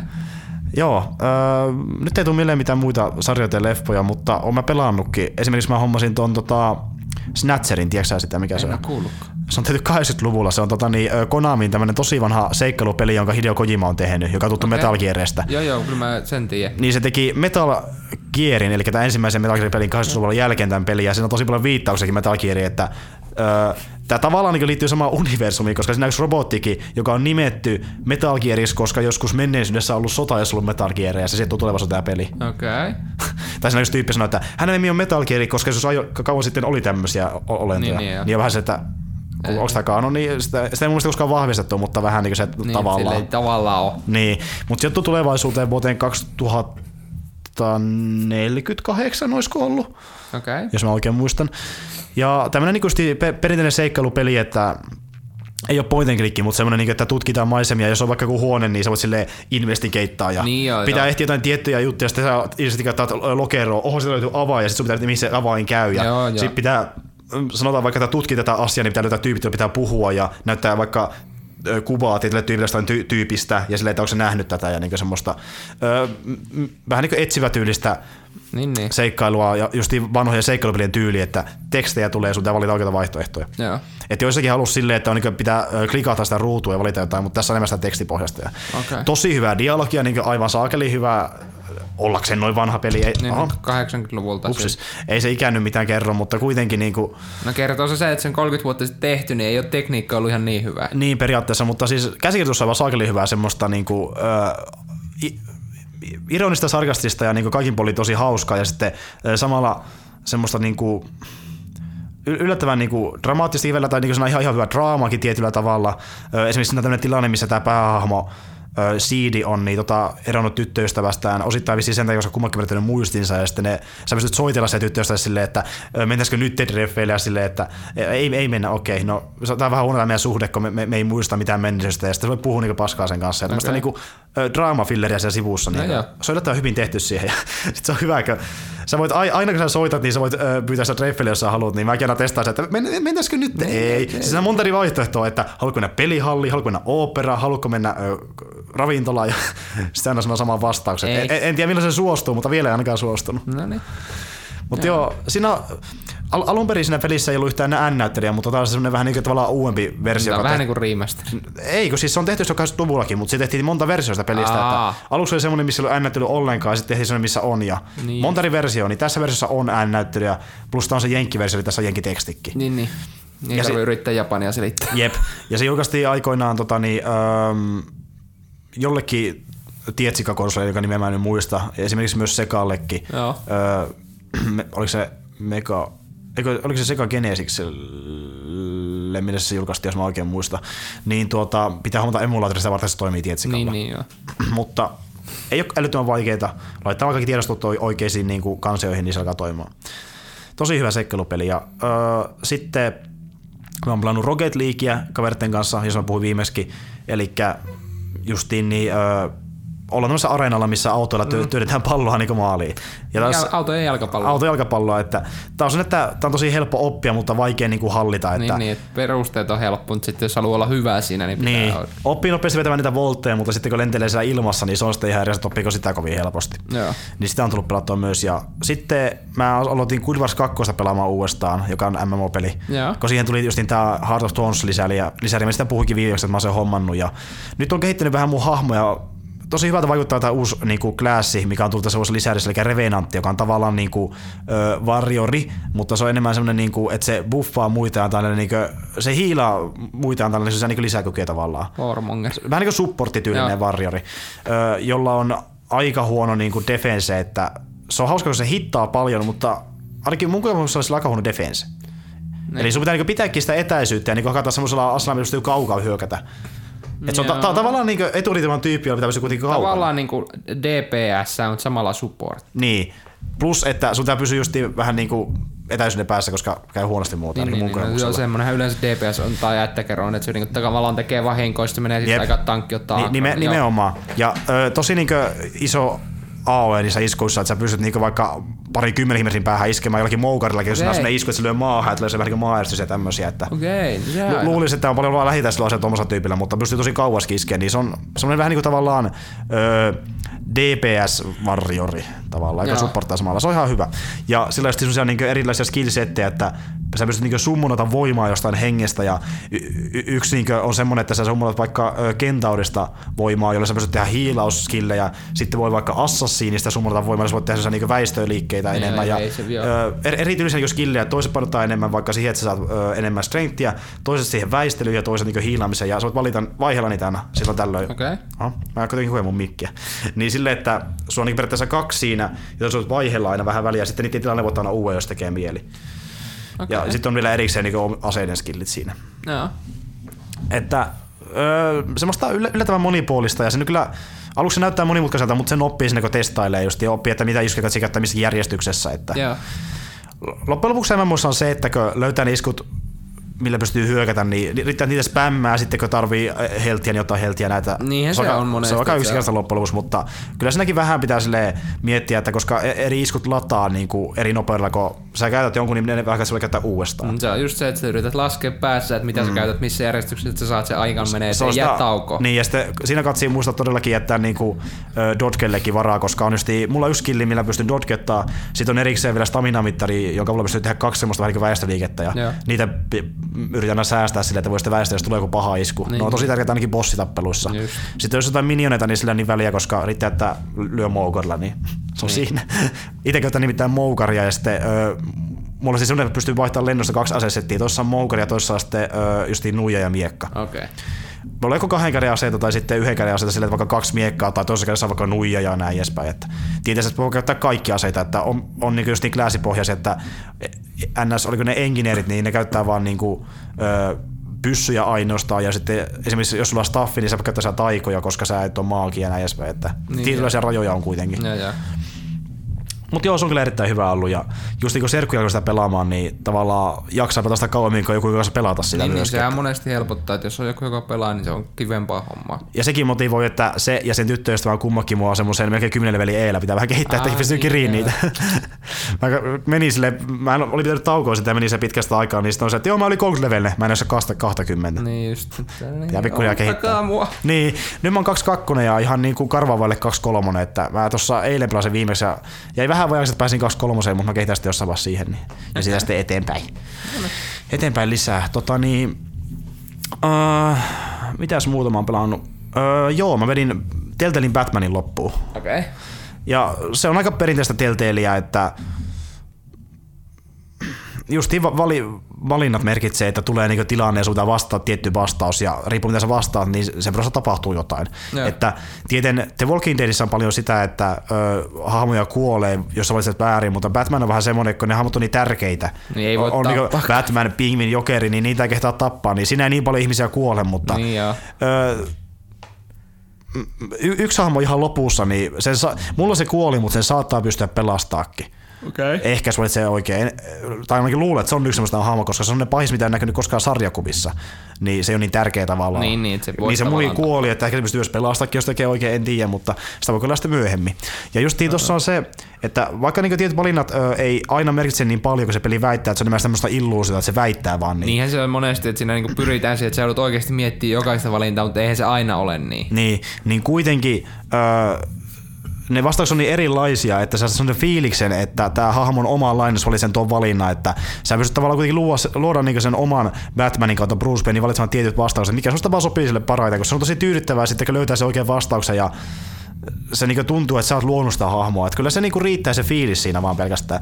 Plus siinä on monta tilannetta, missä saa päättää, että meneekö tilanteeseen Bruce Wayne vai Batmanina. Niin. Että niissäkin varmasti on tosi eri ratkaisuja. Mä menin melkein kaikki aina Bruce Wayne se oli mun niinku se tav- tavallaan tyyli siinä. Mutta pystyy tehdä vaikka silleen, että jos on joku tyyppi, joka on tehnyt pahoja, niin se mennään joko uhkailemaan sitä Batmanina tai mennään niinku Bruce Wayneina juttelemaan sille ja yrittää vaikuttaa niinku sillä sun vallalla. Okei. Kun sä oot niin vaikutusvaltainen ihminen Niin, niin. ja näin edespäin. Että erilaisia ratkaisuja. Ja justiin hyvää tarinankerrontaa, että tietyt hahmot on tosiaan vähän erikoisia ö, verrattuna sarjakuvaversioihin. Esimerkiksi Jokeri on tämmönen... Jokeri on vähän... Miten mä sanoisin Jokerista? Jokeri on semmonen... Okei, se on sekopää, mutta... Se on, se vaikuttaa vähän, ehkä vähän liian perusjätkältä. Niin, se, se ei ole tarpeeksi sekas. ei, se, se vaikuttaa, kun se, on se, se puhuu välillä niinku normaalit ihmiset, toki se nyt koko ajan virnuille omituisesti, mutta se niinku keskustelee normaalisti ja tälleen niinku yrittää vaikuttaa järkevältä. Jokerihan on ollut semmonenkin, mutta kun siinä on aina nähty semmoisen, niinku, että se koko ajan niinku, Joo, se tavallaan vi- vi- oikeasti perusidea on, että se on psykopaatti. niin, ja se välillä koko ajan vittuilee ja heittää vitsejä, niin tää on enemmän tämmöinen, että se niinku yrittää puhua välillä vähän järkevästikin ja niinku, öö, ehkä vähän niin kuin Hitlerkin jokeri, jokeri se yrittää niin periaatteessa öö, aivopestä sua puhumalla. Okei. Sitähän Ledgeri yritti tavallaan. Niin, no joo. niin vähän sama tyylinen, mutta samaan aikaan se luonne on Luonne on niin vanhalla jokerilla, mutta puhetyyli on niin Ledgerin jokerilla. Niin se on vähän omituinen yhdistelmä. Niin, no joo, se ei niinku, tavallaan kun se Ledger on semmoinen täyspsykopaatti, mm. joka pystyy, ja toinen taas Jep. on semmoinen vitsaileva. Niin se on om- omituinen yhdistelmä, että nämä kaksi yhdistää tietyllä tavalla. Öö, se on ihan jees jokeri, mutta ei mikään mun lemppari, sanotaan näin. Mutta pingviini, ka- kaikki, kaikki hahmot on niinku semmosia vähän eri versioita kuin sarjakuvissa, niin pingviini on tosi hyvä. Se on niinku tässä versiossa ollut öö, Brucein kaveri lapsena ja sitten se on tullut pahis ja se on niinku tavallaan sellainen draamapointti siinä. Ja sitten Okei. Harvey Dent, jos tulee Two-Face, niin sehän nyt on aina ollut jotenkin tuttava Brucein kanssa ja taas niinku ne on tosi hyvissä väleissä. Tässä ne on paljon yhdessä siinä ja sitten yhtäkkiä tulee pahis ja näin edespäin. Niin ja just. Selina Kyle, eli Catwoman on siinä, ja jos haluaa, niin sen kanssa voi mennä vähän harrastaa seksitanssia, sen saa päättää, haluaako mennä vai ei. niin on tämmöinen keikka siinä, kun ne menee käymään Selinan kodissa ja näin edespäin. Ja, ja. Ja sitten Bruce on kauhean surullinen, kun se joutuu lähteä kaupungista No voi, et. ja näin edespäin, mutta ne muut sivuhahmot Jokeria lukuottamatta on tosi hyviä. Jokerikin on jees, mutta nämä muut on niinku mun mielestä paljon parempia semmoisena, kun on niin eri, eri versioita sitä alkuperäisestä. Ja Batman on, tää, tää on itse asiassa ehkä jopa, jos mietitään niin ylipäätänsä niin Batman-versioita, mitä sitä on tehty, niin leffoja ka- kaikkia niin miettien, niin tää on ehkä yksi mun lempparista ikinä. Okei. Tää on tosi hyvä niin Batman-versio, ja Joo. Bruce Wayne eri- erityisesti, että Mä oon tykännyt tosi paljon Arkham-peliä niin kuin Batmanista, mutta siinähän on ollut se, että siinä on se Bruce Wayne on jäänyt vähän pienelle, Niin, että ei sä oot vaan Batman näyttää. Tosi harvoin oot Bruce Wayne niissä peleissä. Niin. niin tässä saat Bruce Wayne tosi paljon, mutta sä saat olla Batmanakin myös tosi paljon. Et siinä on erittäin hyvä tasapaino mun mielestä. Niin pelkästään se tasapainon takia, niin tää olisi mun lempari versioista Okei. Batmanista. Joo, Erittäin hyvin tehty. kyllä. Kyllä. Ähm, äkkiseltään ei tule mitään muuta mieleen, mitä sillä lähiaikoina pelannut. Mulla on tuo, mä hommasin tuo The Walking Deadin uusimman kauden, mutta mä, mä puhun siitä sitten enemmän, kun mä pelaan sitä vähän enemmän. Niin että nyt sitä on tullut tää eka jakso, kun se näkin tulee ne episodet, Joo. niin eka jakso on tullut kahdessa osassa, että sitten kun tulee vähän lisää, niin mä puhun sitä myöhemmin, Joo. myöhemmin uudestaan. Mutta joo, siinä oli äkkiseltään kaikki. Öö, sitten voitaisiin mennä seuraavaan osioon, eli mä oon tehnyt semmoisen listan, missä mulla on eri pelejä, mitä mä ootan eniten tältä vuodelta, miten voisi niitä mainita, ja öö, sulla nyt ei ole mitään listaa, mutta ehkä säkin sieltä jotain Joo, tää voidaan heitellä. esimerkkejä huomaat. Heitellään jotain. Kyllä, eli tänne tulee aika paljon niin kuin, esimerkiksi jatko-osia oli aika paljon, kun mä katsoin niitä, mit- mitä on tulossa tänä vuonna, niin yllättävän paljon jatko-osia peleillä. Mhm. Esimerkiksi yksi tuo, mistä me mainittiinkin jo aiemmin, eli Mass Effect Andromeda, niin kyllä se on mun mielestä yksi kiinnostavista, mitä on tulossa Se on, ihan, vuonna. se on mielenkiintoinen, mutta se on tavallaan myös vähän niin kuin auki, koska siitä ei loppujen lopuksi ne pelivideot, mitä siitä on julkaistu, ne ei kerro paljonkaan siitä pelistä. Ei, ei ne, ne kertoo vaan niinku yksityiskohtia, jos miettii tarinaa. Että näytetään vaan jotain niinku katsineja randomista kohdista, missä ne hahmot on silleen, puhu paskaa. Mutta mm. mietitään, missä asiayhteydessä ne vaan Niin on se, että minkälainen peli se loppujen lopuksi on. Että onko se enemmän niinku tämmöinen tarinapohjainen ja keskittyykö se vai onko se toimintapohjainen, että se keskittyy taas johonkin muuhun. Se vaikuttaa siltä, että se keskittyy enemmän toimintaan, mm. mutta No en tiedä. Siis se vaikuttaa tosi paljon Dragon Age Inquisitionilta pelilliseltä, että alun perin ne Mass Effectit oli tosi omanlaisia pelejä, että ne erosi paljon ö, Dragon Ageista silleen tietyllä tavalla, että se toiminta oli hyvin erilaista. Ja No joo, ja ne oli monesti silleen, että ne, tavallaan se niinku arkkityyppi tuli niille peleille ja sit siinä on paljon, peli perustuu paljon sun valintoihin, mm, että niinku moraalivalinnat ratkaisee paljon. Mutta tämä niinku ihan kuvakulmasta alkaen niinku perustuu pelillisesti paljon enemmän mielestä Dragon Ageen. Tätä, Joo.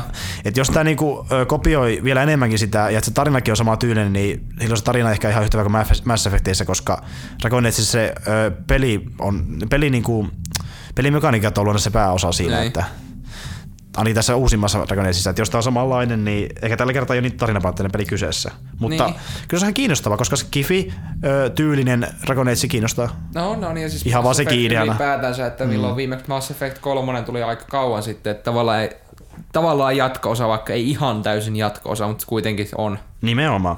Öö, sitten uusi Resident Evil tulee tänä vuonna. Niin tulee itse asiassa ihan vuoden alkupuoliskolla. Seiska Biohazard ja öö, sehän tulee myös VRllekin. Niin tulee, ja sitähän moni on miettinyt, että se on tavallaan siihen se tulee olemaan ehkä niin kuin se voi olla just sen juttu. Niin ja justiin se, että öö, moni miettii, että tämä nyt on se peli, joka näyttää, miten tehdään VR-pelejä kunnolla, että ne ei ole vain experienceja. Niin se on, että tällä hetkellä ne kaikki mitä on, niin ne on käytännössä, että ne on vaan tehty tekemällä, että siihen saadaan se VR Nimenomaan.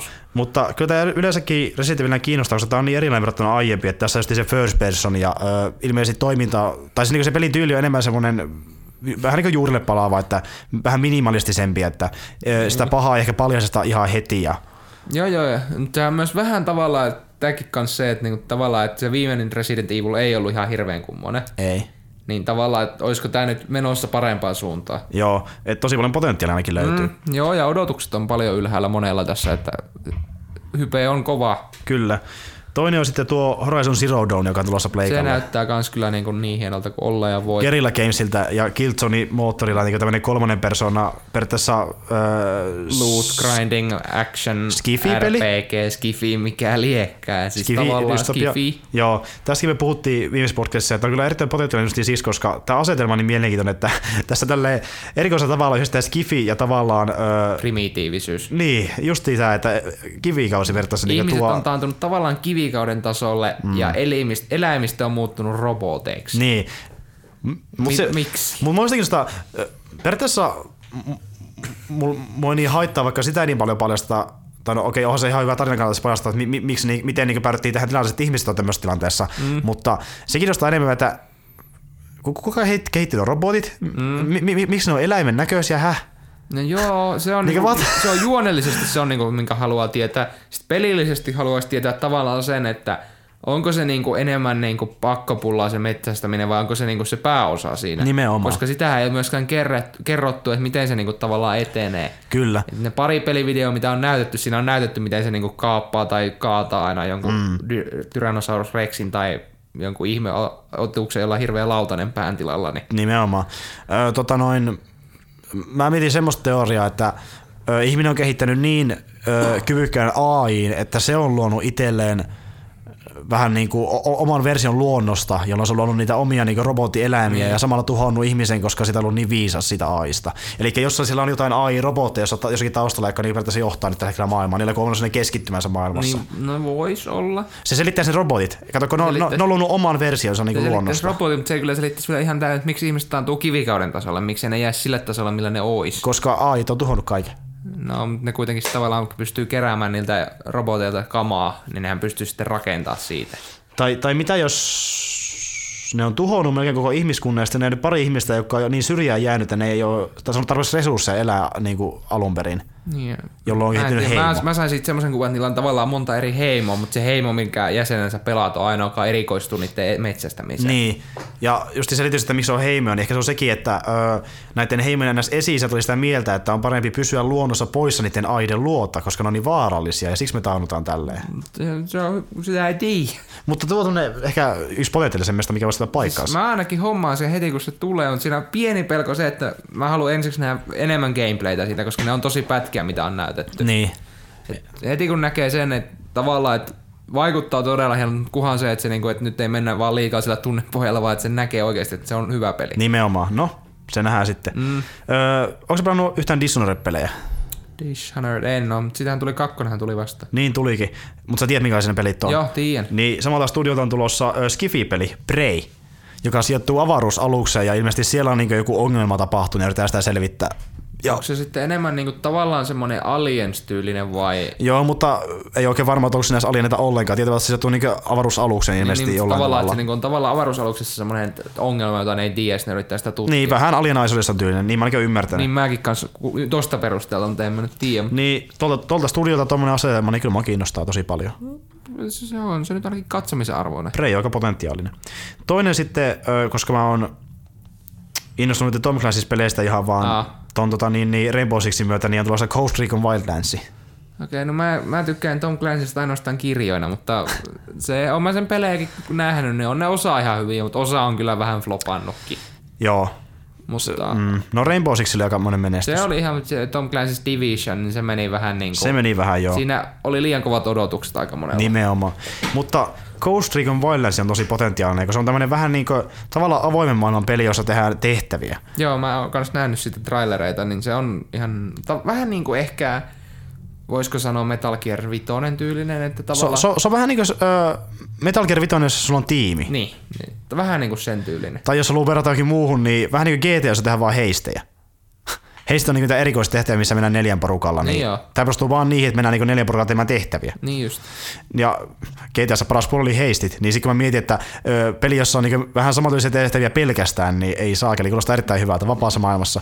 Ö, toki se on varmaan silleen sitten, että koko tehtävä, niin se se alue rajattu, mutta niin mm. se iso kartta, missä ne kaikki, on, se on tosi iso, niin kuin ylipäätään se alue, missä saat olla, Niin, niin. niin se kiinnostaa erittäin paljon, että ö, kulma, tämä alue on isompi, sitä mä taisin mainita itse aiemmin, olikohan se sitten silloin, kun sä olit käymässä, niin että tämä kartta tulee olemaan isompi kuin missään muussa Ubisoftin pelissä Se on kyllä aika kova luotta. että monta kymmentä aluetta, missä pystyy olla, niin pelkästään sen koon ja sitten ton niinku, vaikka se ta, saattaa toistaa itseään, niin tuo pelimekaniikka kuulostaa tosi semmoista niinku kiinnostavalta itsestä, että semmoinen, mikä On. osaa kaverten kanssa hauskaa ainakin. No, no niin. Toki siinä se pieni riski tulee, että Ubisoft voi luvata, että kenttä on isompi kuin mikään muu, mutta sitten että mitä kentässä on, että jos siellä on viisi kilometriä tyhjää nurmikkoa, niin onko siitä mitään ideaa sitten? Niin, nimenomaan. Mutta No, jos ne täyttää sen tavaralla, niin totta kai sit se on parempi. kyllä. Toinen on sitten, mistä mä puhunut aiemminkin, eli For Honor, Ubisoftin peli myös, Joo. joka on vähän niin kuin Dark Souls-ish, vähän niin kuin toiminnalta Joo, mä joo, tiedän sen. Joo, sehän nyt tavallaan, että sä pelaat eri, eri tavallaan niinku faktioilla. faktioilla ja niinku, ne on enemmän semmoisia keskiaikaistyylisiä. Viikingit, ö, ritaarit ja sitten samurait. Joo.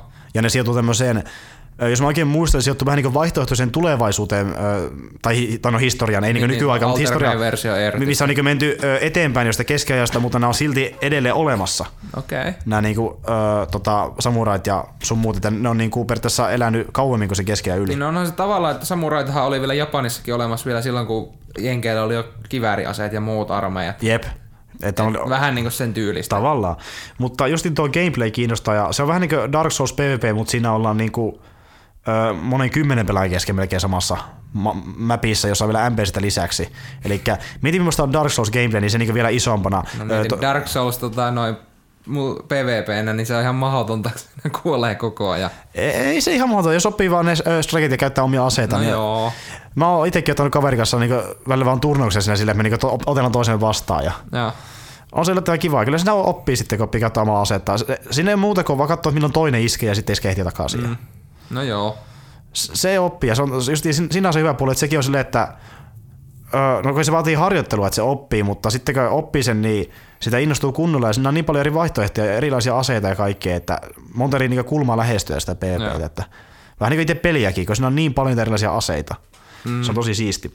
Forrorissa ehkä ihan niin paljon, että siinä joku, olisiko ehkä pari asetta, mitä joka klassi voi käyttää. Että siinä just, ö, oliko kolme klassia joka faktiolla muistaakseni, ja osalla vähän isommat aseet, osalla pienemmät. Niin, ja- Mutta ö, vähän samantyylistä gameplaytä just silleen, että ö, pitää katsoa, miten toinen lyö ja yrittää iskeä just oikeaan aikaan, niin kun se on niin kuin, ei kato suhun päin tai sillä on niin joku kohta auki ja näin. Että, No, realistista miekkatappelua. niin, ja siinä niin monta eri kulmaa, mistä voi lyödä. Että, ö, okei, no Dark Soulsissa ei ehkä ole niin monta kulmaa, mutta just sitä, että on tavallaan vertailla siihen, että on eri vahvuisia iskuja, jos pitää ajoittaa se oikein. Joo. Niin siksi me vertaillaan Dark Soulsiin.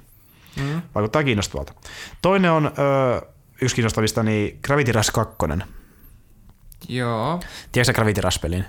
Eli siinä on sellainen tyttö, joka niinku Joo. pystyy Joo. hallita painovoimaa Joo, ja lentää tuollaisen avulla. Niin jatkossa sille. Niin tulee. En ole pelannut ekaa osaa, mutta siis mä oon vähän miettinyt, pitäisikö, koska mun mielestä tuo kakkonenkin vaikuttaa tosi... Tai siis mä katsoin eka ykkösen videota jossain vaiheessa YouTubesta, katsoin, tää on tosi kivan näköinen sinne animemainen ja Se on JRPG. tosi persoonallinen, niinku, ö, Japanin tyylinen. tosi persoonallinen niinku asetelma, että tämä niinku kyky, mitä se käyttää, niin se on aika semmoinen si- siisti gameplayn kannalta. No, no.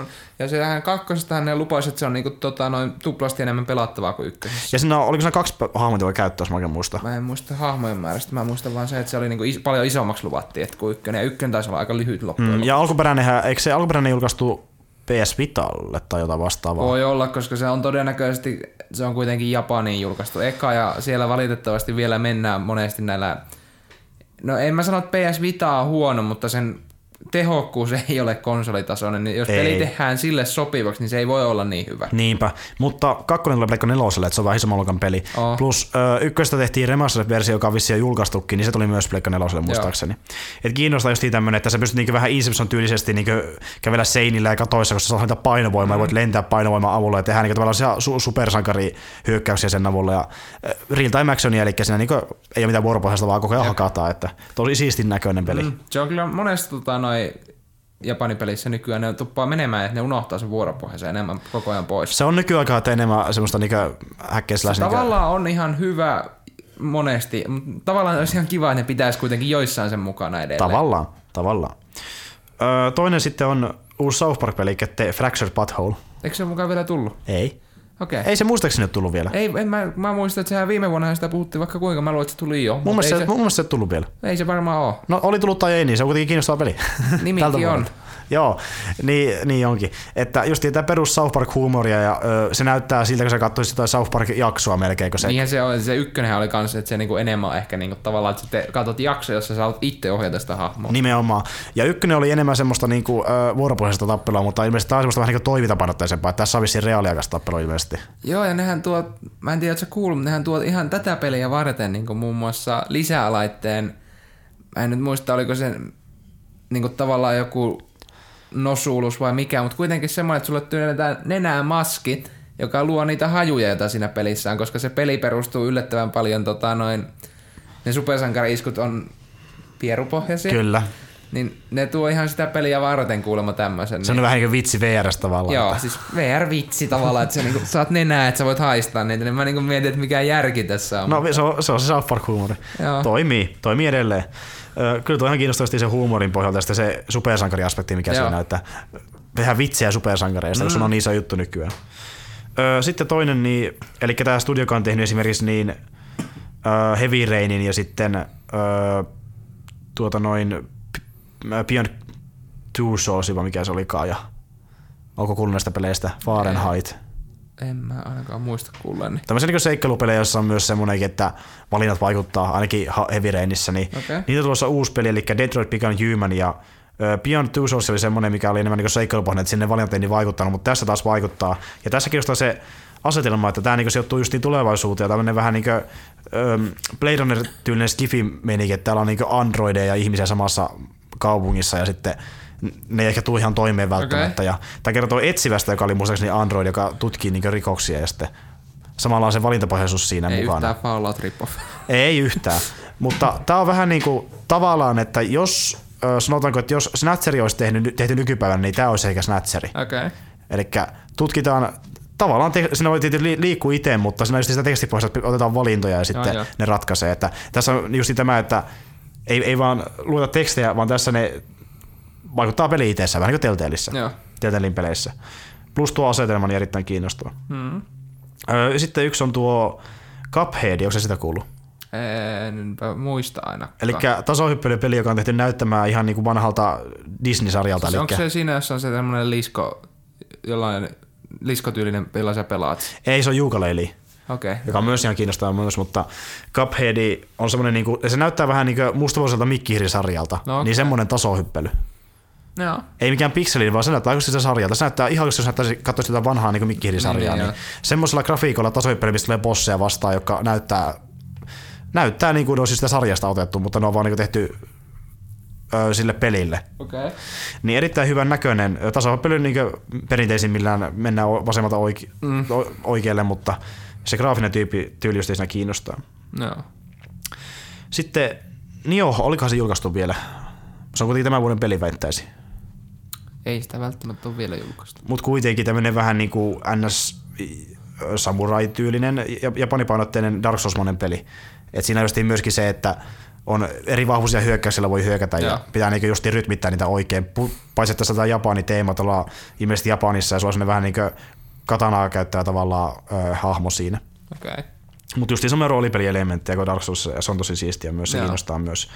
Sitten ö, uusi Kingdom Hearts-peli tulossa, eli HD 2.8 Remix, ja Mutta sehän ei tavallaan uusi, siinähän tulee vaan vanhat uudestaan. No joo, se on, mutta se on just tämä peli, mikä ei löytynyt niistä aiemmista kokoelmista. No niin. joo, siis tavallaan uusi uusi, mutta Kun tehtiin kaksi kokoelmaa, 1.5 ja 2.5, niin nyt se peli, mikä jäi sieltä välistä, niin sitten Niin. siitä tehtiin oma remixi, niin kiinnostaa ihan vaikka Kingdom Hearts, mä oon iso Kingdom Heartsin fani, niin Joo. kiinnostaa tosi paljon senkin takia. Semmoista niin kuin Di- Disney ja periaatteessa Final Fantasy sekoitusta. niin se on kyllä niin Toi toimii yllättävän hyvin, niin kuin mä en tiedä Siis miksi, mutta- häiritsevällä tavalla hyvä. Niin, Et mä- niinku ei voi kuvitella, että Mikki Hiiri, Hessu, poi Akuankka voi toimia jossain sen tyylisessä Mäkin monesti, mi- monesti mietin, että miksi se toimii niin hyvin. Mä en ole itse asiassa vieläkään ihan varma. Kai se on vaan se, että kun siinä on tavallaan sitä, että kun on tykännyt Disney-leffoista, niin muistaa ne, mutta siinä on samalla semmoista niin kuin japanimaisuutta. No, Siinä on tarpeeksi sitä J-Japani-tyyliä. Se, se, se toimii omituisella tavalla.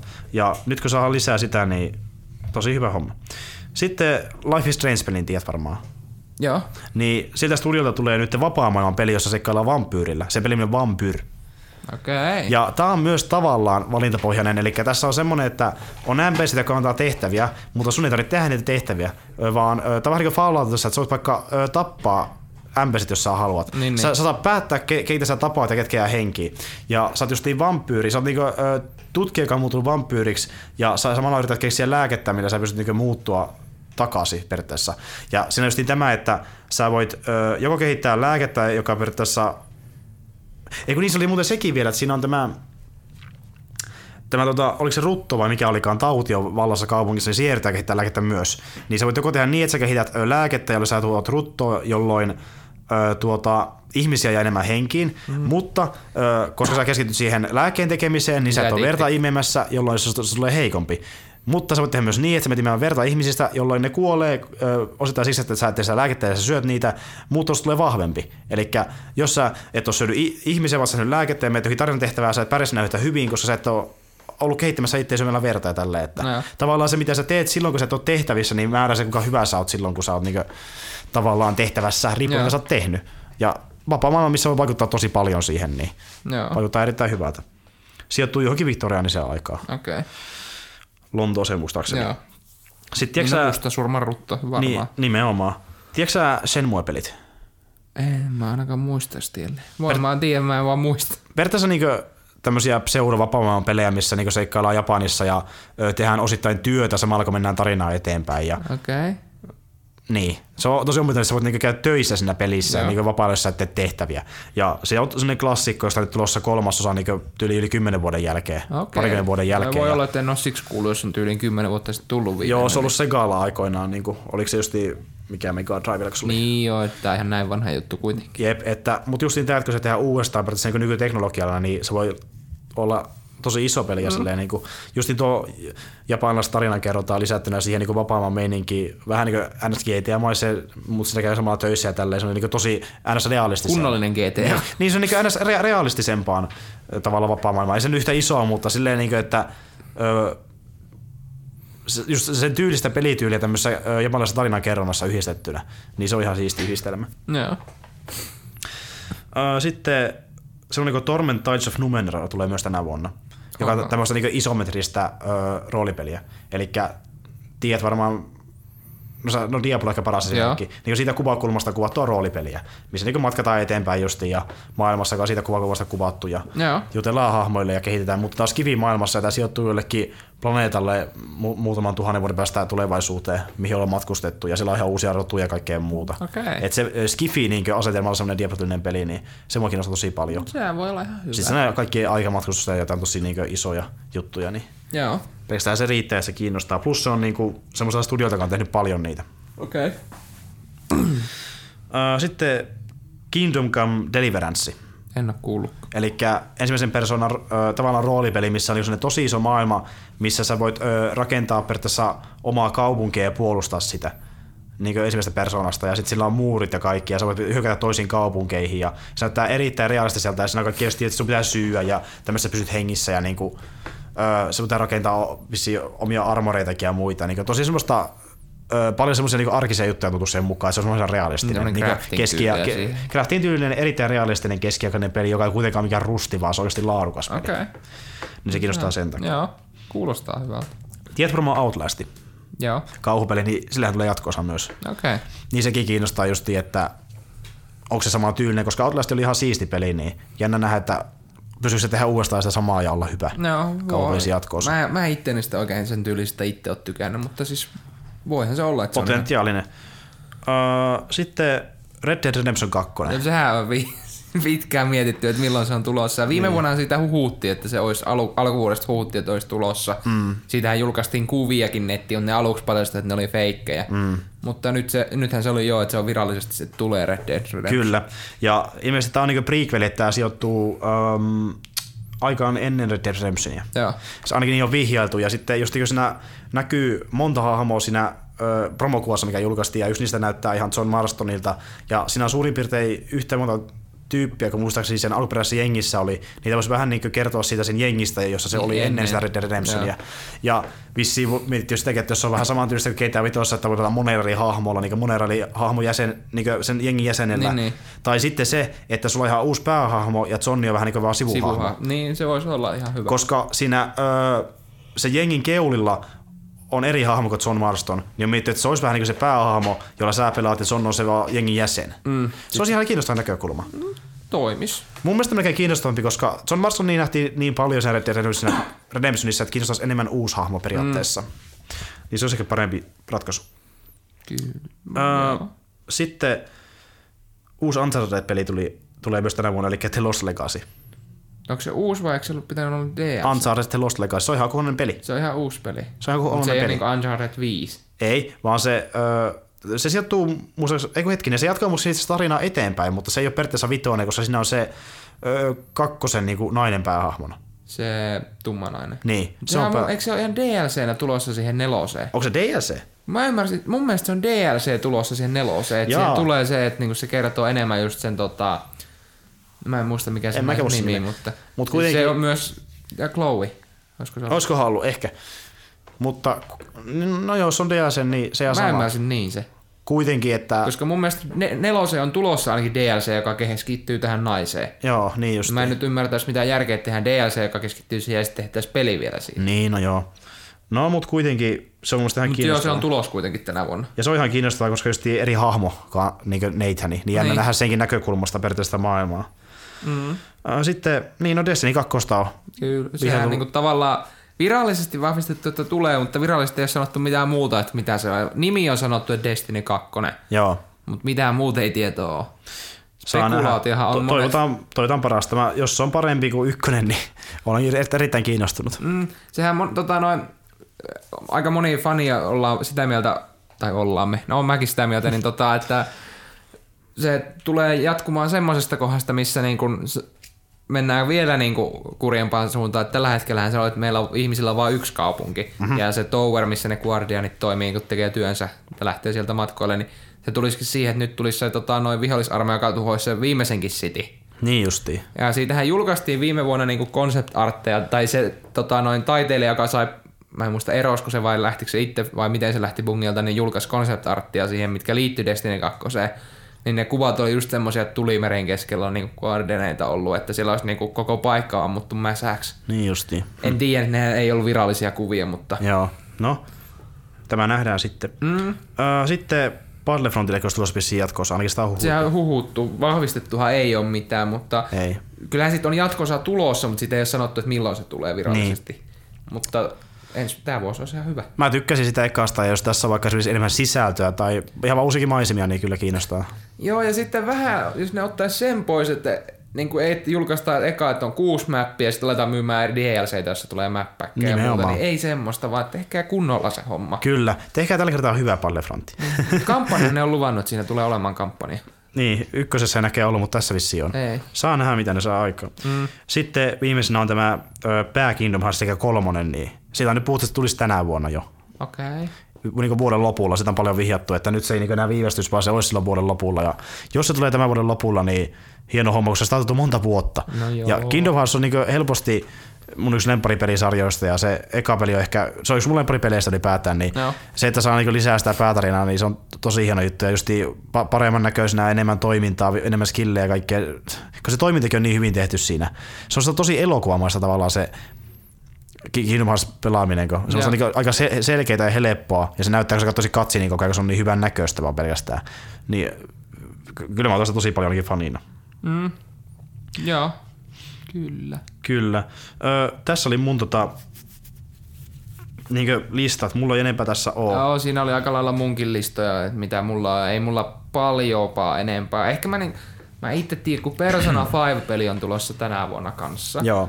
Se on JRPG-tyylinen kanssa. Mm. Se näyttää ihan mielenkiintoiselta, että mä ehkä mietin sen hommaa, mutta en vielä tiedä, kun siinä on niin paljon muitakin ostettavia, kun ne maksaa kaikki. Niin justi. Öö, joo, tosiaan niin mulla tässä uutisiakin vielä, että mä haluan mainita. Eli yksi tämmönen, että tuosta Unchartedista on tulossa elokuva. Joo. Niin tuota, nyt te, sille elokuvalle on löytynyt käsikirjoittaja, joka nimeä nyt tässä ole ylhäällä, mutta kuitenkin, että on käsikirjoittaja, joka on tehnyt käsikirjoituksen valmiiksi, että aina ainoastaan pitää vaan ohjata se elokuva enää periaatteessa. Pieni homma. Niin nyt se on ed- edennyt niin pitkälle, kun aiemmin oli silleen, että kaikki vaan peruu sitä projektia ja kukaan ei halunnut tehdä sitä ja siinä vaihtui ohjaajat tosi monesti, mutta nyt se näyttää oikeasti etenevänkin. Että ehkä me saadaan jossain vaiheessa sitten Sonin tuottamana, niin tota, Uncharted leffa, se ihan siistiä. Se on ihan hyvä. Se on vähän menee kans yksi yhteen sen suhteen, että nythän tuli just se toi Assassin's Creed-leffa. Joo, Et jos sekin floppaa hirveän pahasti nyt, niin sitten ei enää oikeasti hirveämmin ole pelejä, että mistä voi tehdä rahaa. Niin. Koska ne, niin moni peli on jo yrittänyt sitä ja ne on aika monia aina no on, pieleen. on, on, on, siellä kyllä monta peliä, mutta kuka uskaltaa, niin se on niin, vähän kun niin, niin se. moni on mennyt pieleen. Niin sehän siinä onkin, että kuka uskaltaa sitten yrittää. Sitten tää oli ihan hauska, että tota niin, niin, täällä joku keksi semmoisen idea, että ö, olisi hauskan kuulosta, jos Jokeri ö, lukisi näitä Donald Trumpin kuoteja. Okei. niin siitä hyvästä niin, ö, tota Mark Hamill niin jo, lu- luki jo- Jokeri äänellä jonkun tota, niin, Donald Trumpin joulutoivotuksen Twitteristä. Ai herra Ja se alkoi vissiin tehdä enemmänkin näitä, niin komipu.comista, missä löytyy sitä uutisen, niin sieltä ainakin löytyy se äännauhoite, kun se on niin tehnyt Trumpster kuote, missä se niin justiin yhden tweetin sanoi jokeri äänellä, niin löytyy enemmänkin. Että Okei. Tämä oli ihan hauska, koska Trumpia pidetään niin pahiksena, niin No kieltämättä on siinä I must build the wall, niin kuulostaa jo hieman Attack on Titan mm. jep, niin sitten tehdään tämmöinen niin pahismaisempi vielä siitä. Joo. Öö, mehän nähtiin tuossa Rogue Oneissa näitä CGI-hahmoja, eli Leija Organa ja sitten Tarkkini. Mm, Grand Moff Tar- Willful Tarkki. Jep, niin ne meinattiin aluksi niinku perua niitä edes ollenkaan, että, koska pelättiin, että niitä ei hyväksytä, mutta sitten tämä tota niin, niin, hetkinen, mikä sitä naisen nimi nyt olikaan? Niin olihan se siis, onhan se vähän ristiriitaista aina, että tuodaan CGI-hahmoja tuohon, että näyttääkö ne tarpeeksi adolta. Mä nyt menin ainakin ihan täysin halpoon sen Tarkkinin kohdalla. Et mä hetki jo mietin, että hetkonen, että eikö se näyttelijä kuollut. Niin, nimenomaan.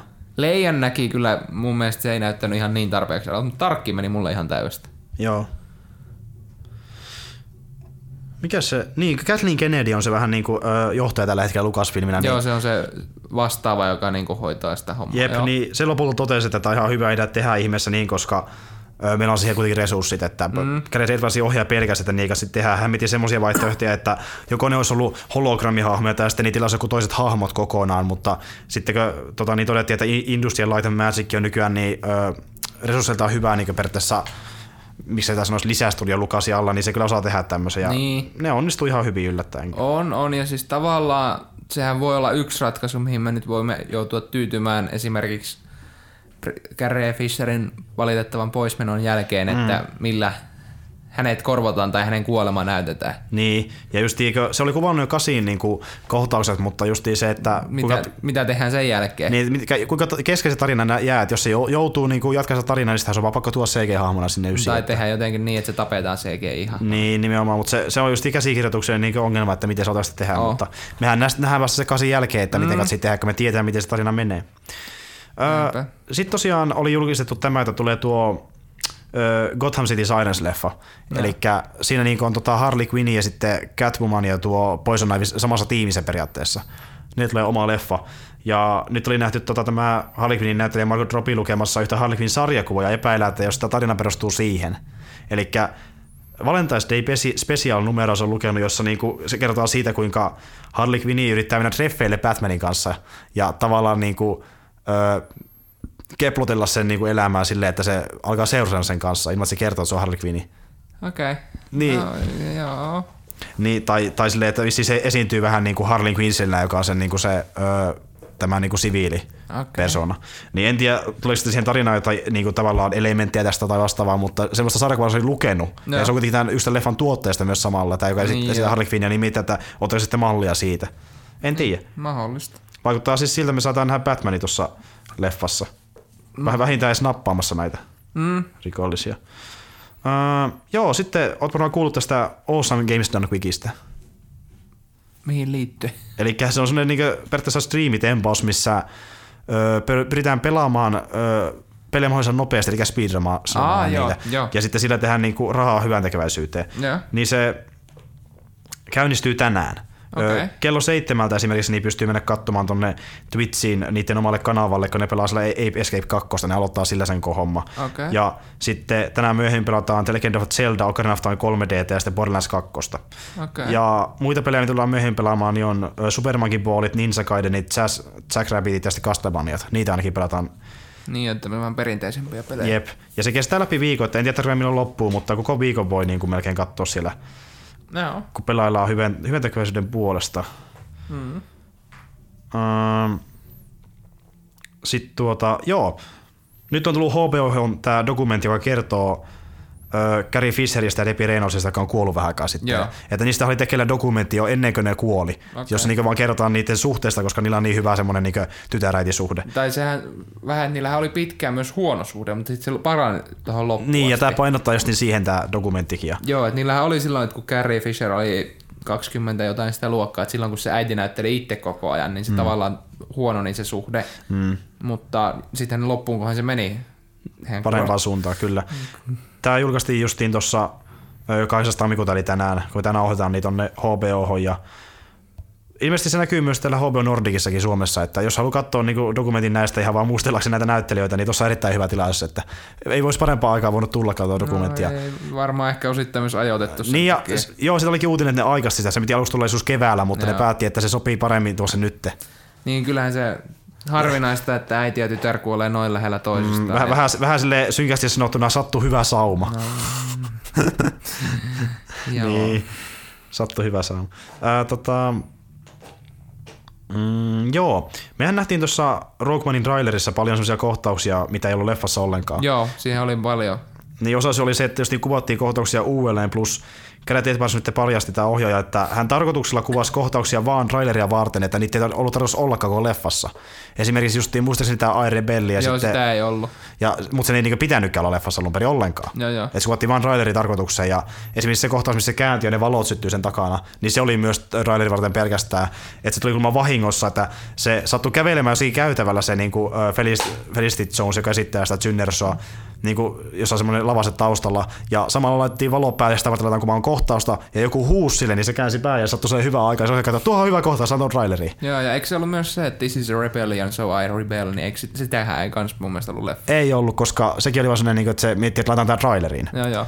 Siis tavallaan se on ihan hyvä idea, että eihän trailerissa tarvi olla, voihan siellä laittaa ihan omia kohtauksia, kunhan ne tavallaan liittyy kuitenkin hommaan. Niin ja monihan puhuu sitä, että trailerit paljastaa liikaa, niin se, että tehdään niinku kohtauksia vain trailerita varten, niin se niinku antaa esikuvan, millainen se leffa voi olla, paljastamatta sitä yhtään mitään periaatteessa. tai niinku paljon, paljon yhtään joo, mitään. se on ihan hyvä juttu sinänsä, että se on monesti, että sen takia mäkin pyrin välttämään niin kuin paljon niin kuin trailerien purkua, koska sitten kun niissä aletaan menemään vielä niin kuin läpi, niin sieltähän paljastuu kaiken maailman kohtia, mitä Nime- ei halua nähdä. Nimenomaan, ja ei kyllä haittaa yhtään, vaikka tämmöinen niinku, ö, käytäntö lisääntyy. Niin ei ollenkaan, kunhan ne tavallaan ei mene ihan yli, että siinä laitetaan ihan täysin erityylistä kohtauksia, kun se on koko homma niin sitten se on taas kusetusta. Nimenomaan. Mutta kunhan on se tyylisiä, niin sitten. Öö, jos kiinnostaa kauhuleffat, niin Netflix on nyt tullut uusi kauhuleffa, eli se on niin Under the Shadow, joka kertoo siitä, kuinka 80-luvulla tuolla ö, Lähi-idässä, Iran ja Irakin alueella tämmöinen pommi putoaa niin kuin se soditaan koko ajan, niin putoaa yhden perheen niin kuin katolle, mutta se ei räjähä ollenkaan. Ja sitten tulee vissiin joku vähän niin kuin paha henki tai vastaava sinne taloon. Okei. Okay. Niin tää on tosi kehuttu leffa ja sanottu, että tämä on niinku, ö, asetelmastaan huolimatta, kun ne vähän niinku aika geneerinen tietyllä tavalla pahenkin tulee taloon, niin tehty yllättävän hyvin, että se kehutti just viime parhaimmasta kauhuleffasta, mitä oli viime vuonna. Okay. Out of the Shadow. Ja just tuo asetelma, että 80-luvun niin lähi Ei ole paljon nähty semmoista kauhuleffasta mun mielestä. Ole, kyllä, hieman harvinaisempi genre. Et jos kiinnostaa niinku hetkinen sanoin Over the Shadow, tarkoitan Under the Shadow siis, ei Over vaan Under the Shadow. Oh, niin. niin jos kiinnostaa kauhuleffat ja ylipäätänsä elokuvat, niin tämä on vissi elokuvanekin ihan hyvä, että siinä on nyt yksi vinkki Netflixistä löytyy. Under the Shadow. Ja... Joo. Öö, The Predatorista on tulossa uusi elokuva. Yeah. Ja se on, viime vuonna tuli sellainen leffa kuin The Nice Guys, niin samalta ohjaajalta, joka teki sen leffan. Ja se on ihan Shane Black, joka ohjasi myös tuon Iron Man kolmosen. Eli Iron Man 3 näkyy hyvin se, mikä näkyy myös The Nice Guysissakin, että se on aika humoristinen ohjaaja tietyllä tavalla, mutta hän on myös ohjannut paljon tämmöisiä vähän jännempiäkin pätkiä aikoinaan, kun hän on niin ollut tosi kauan alalla mukana. Okay. Niin kyllä mä näkisin, että hän voi tehdä ihan hyvää Predatorin leffan, ja nyt tähän leffaan kiinnitetty uusi näyttelijä, eli Keegan Michael Key, joka on niin kuin, huumoripätkistä tosi tunnettu. Esimerkiksi oli viime vuonna semmoinen kuin Keanu-leffa, missä niin, kahdelta kaverilta varastaan kissa. Joku, joku gangsteri varastaa heitä kissaa ja he lähtee pelastamaan sitä kissaa. Okay. Joka on tosi absurdi idea, mutta se oli yllättävän hauska leffa. Kissa on tärkeä, niin silloin se pelaa. Kissa on tärkeä. Niin se ei kauhean paljon tuottanut se leffa, missä vaan muutaman miljoonan, mutta sitä kehuttiin, että se on ihan hauska leffa. Niin tämä niin komediatähti tulee sitten vissi jotain vakavampaa rooli nyt tässä Predator-leffasta. Kun on semmoinen sivuhahmo, joka auttaa päähahmoja, näin on kerrottu. Okay. Ja hän on ollut esimerkiksi myös Tomorrowland ja miksi hän elokuvissa. Miksi hän on ö, muistaakseni tällä hetkellä elokuvissa, joka on yksi huumorileffa. Okay.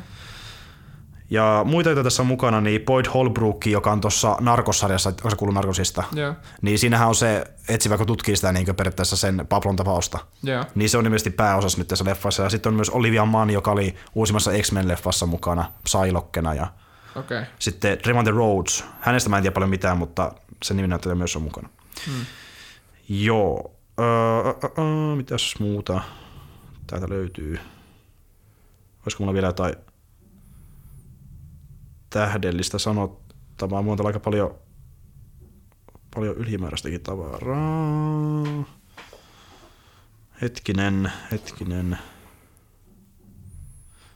Joo, niin tää oli ihan hauska. Öö, suosittelen menemään katsomaan YouTubesta, eli yksi YouTubettaja teki tämmöisen periaatteessa kolmen videon sarjan, missä hän öö, lisäsi noihin, tai siihen ensimmäisen Home Alone leffaan niin kuin veret.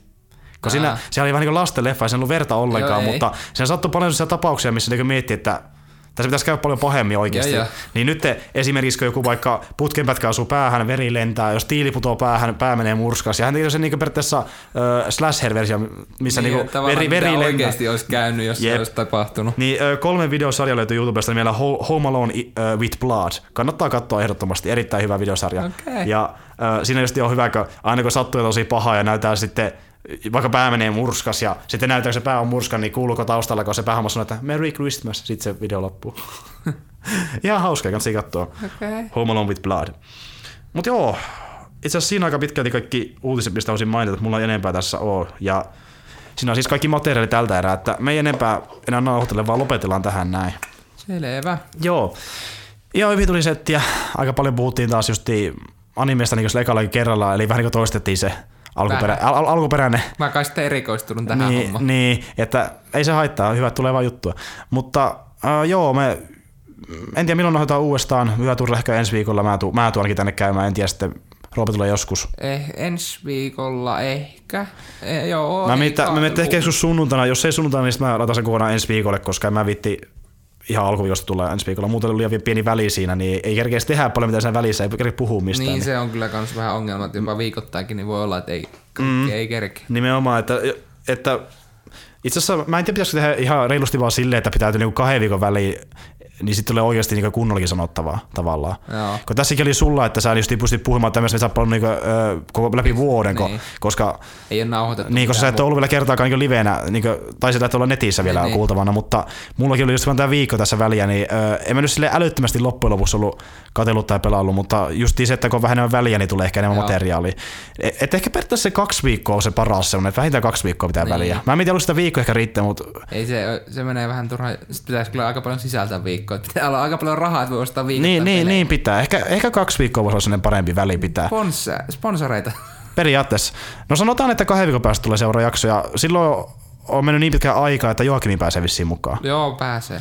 Että- Jos, kyllä, joo, pääsee. Hän kuitenkin lupaili, että silloin kun hän on paikalla, niin hän voi kyllä tulla melkein aina, mutta nyt se on ollut tosi kauan ulkomailla ja mä oon kyllä ottanut, milloin se pääsee höpöttämään. Että just niin kun antaa siinä pari viikkoa aikaa, niin se ehtii pelata sinne välissä, just kun se tulee. Että Mm. laittaa sille viestiä, että no niin pelannut äkkiä jotain pääset sitten puhumaan. Niin, nyt, kun oot vielä Espanjassa, niin homma joku peli niin, halvalla niin sieltä joku espanjalainen, joku tosi halpa, joku Espanjassa tehty peli, joku Spanish Mario World. Spanish Inquisition. Spanish Inquisition. niin vähän niin kuin Monty Pythonissa. Ei saakeli. Kyllä. Mutta joo, palaillaan asiaa joskus myöhemmin. Ja tämä jakso julkaistaan sitten, kun julkaistaan. Meillä on kolmaskin jakso julkaisematta tällä hetkellä. Yritän saada sen ulos mahdollisimman nopeasti. Se pitää vielä editoida kuntoon ja tämä myös, niin sitten saadaan kolmas ja neljäs jakso ulos. Mutta näillä mennään ja toivottavasti tämä pysyy elossa tämä podcast tämän vuoden. Kyllä. Kyllä mennään. Ensi kertaan. Moikka. Näkemi. No, menikään kolme tuntia. Istuu vielä kauan.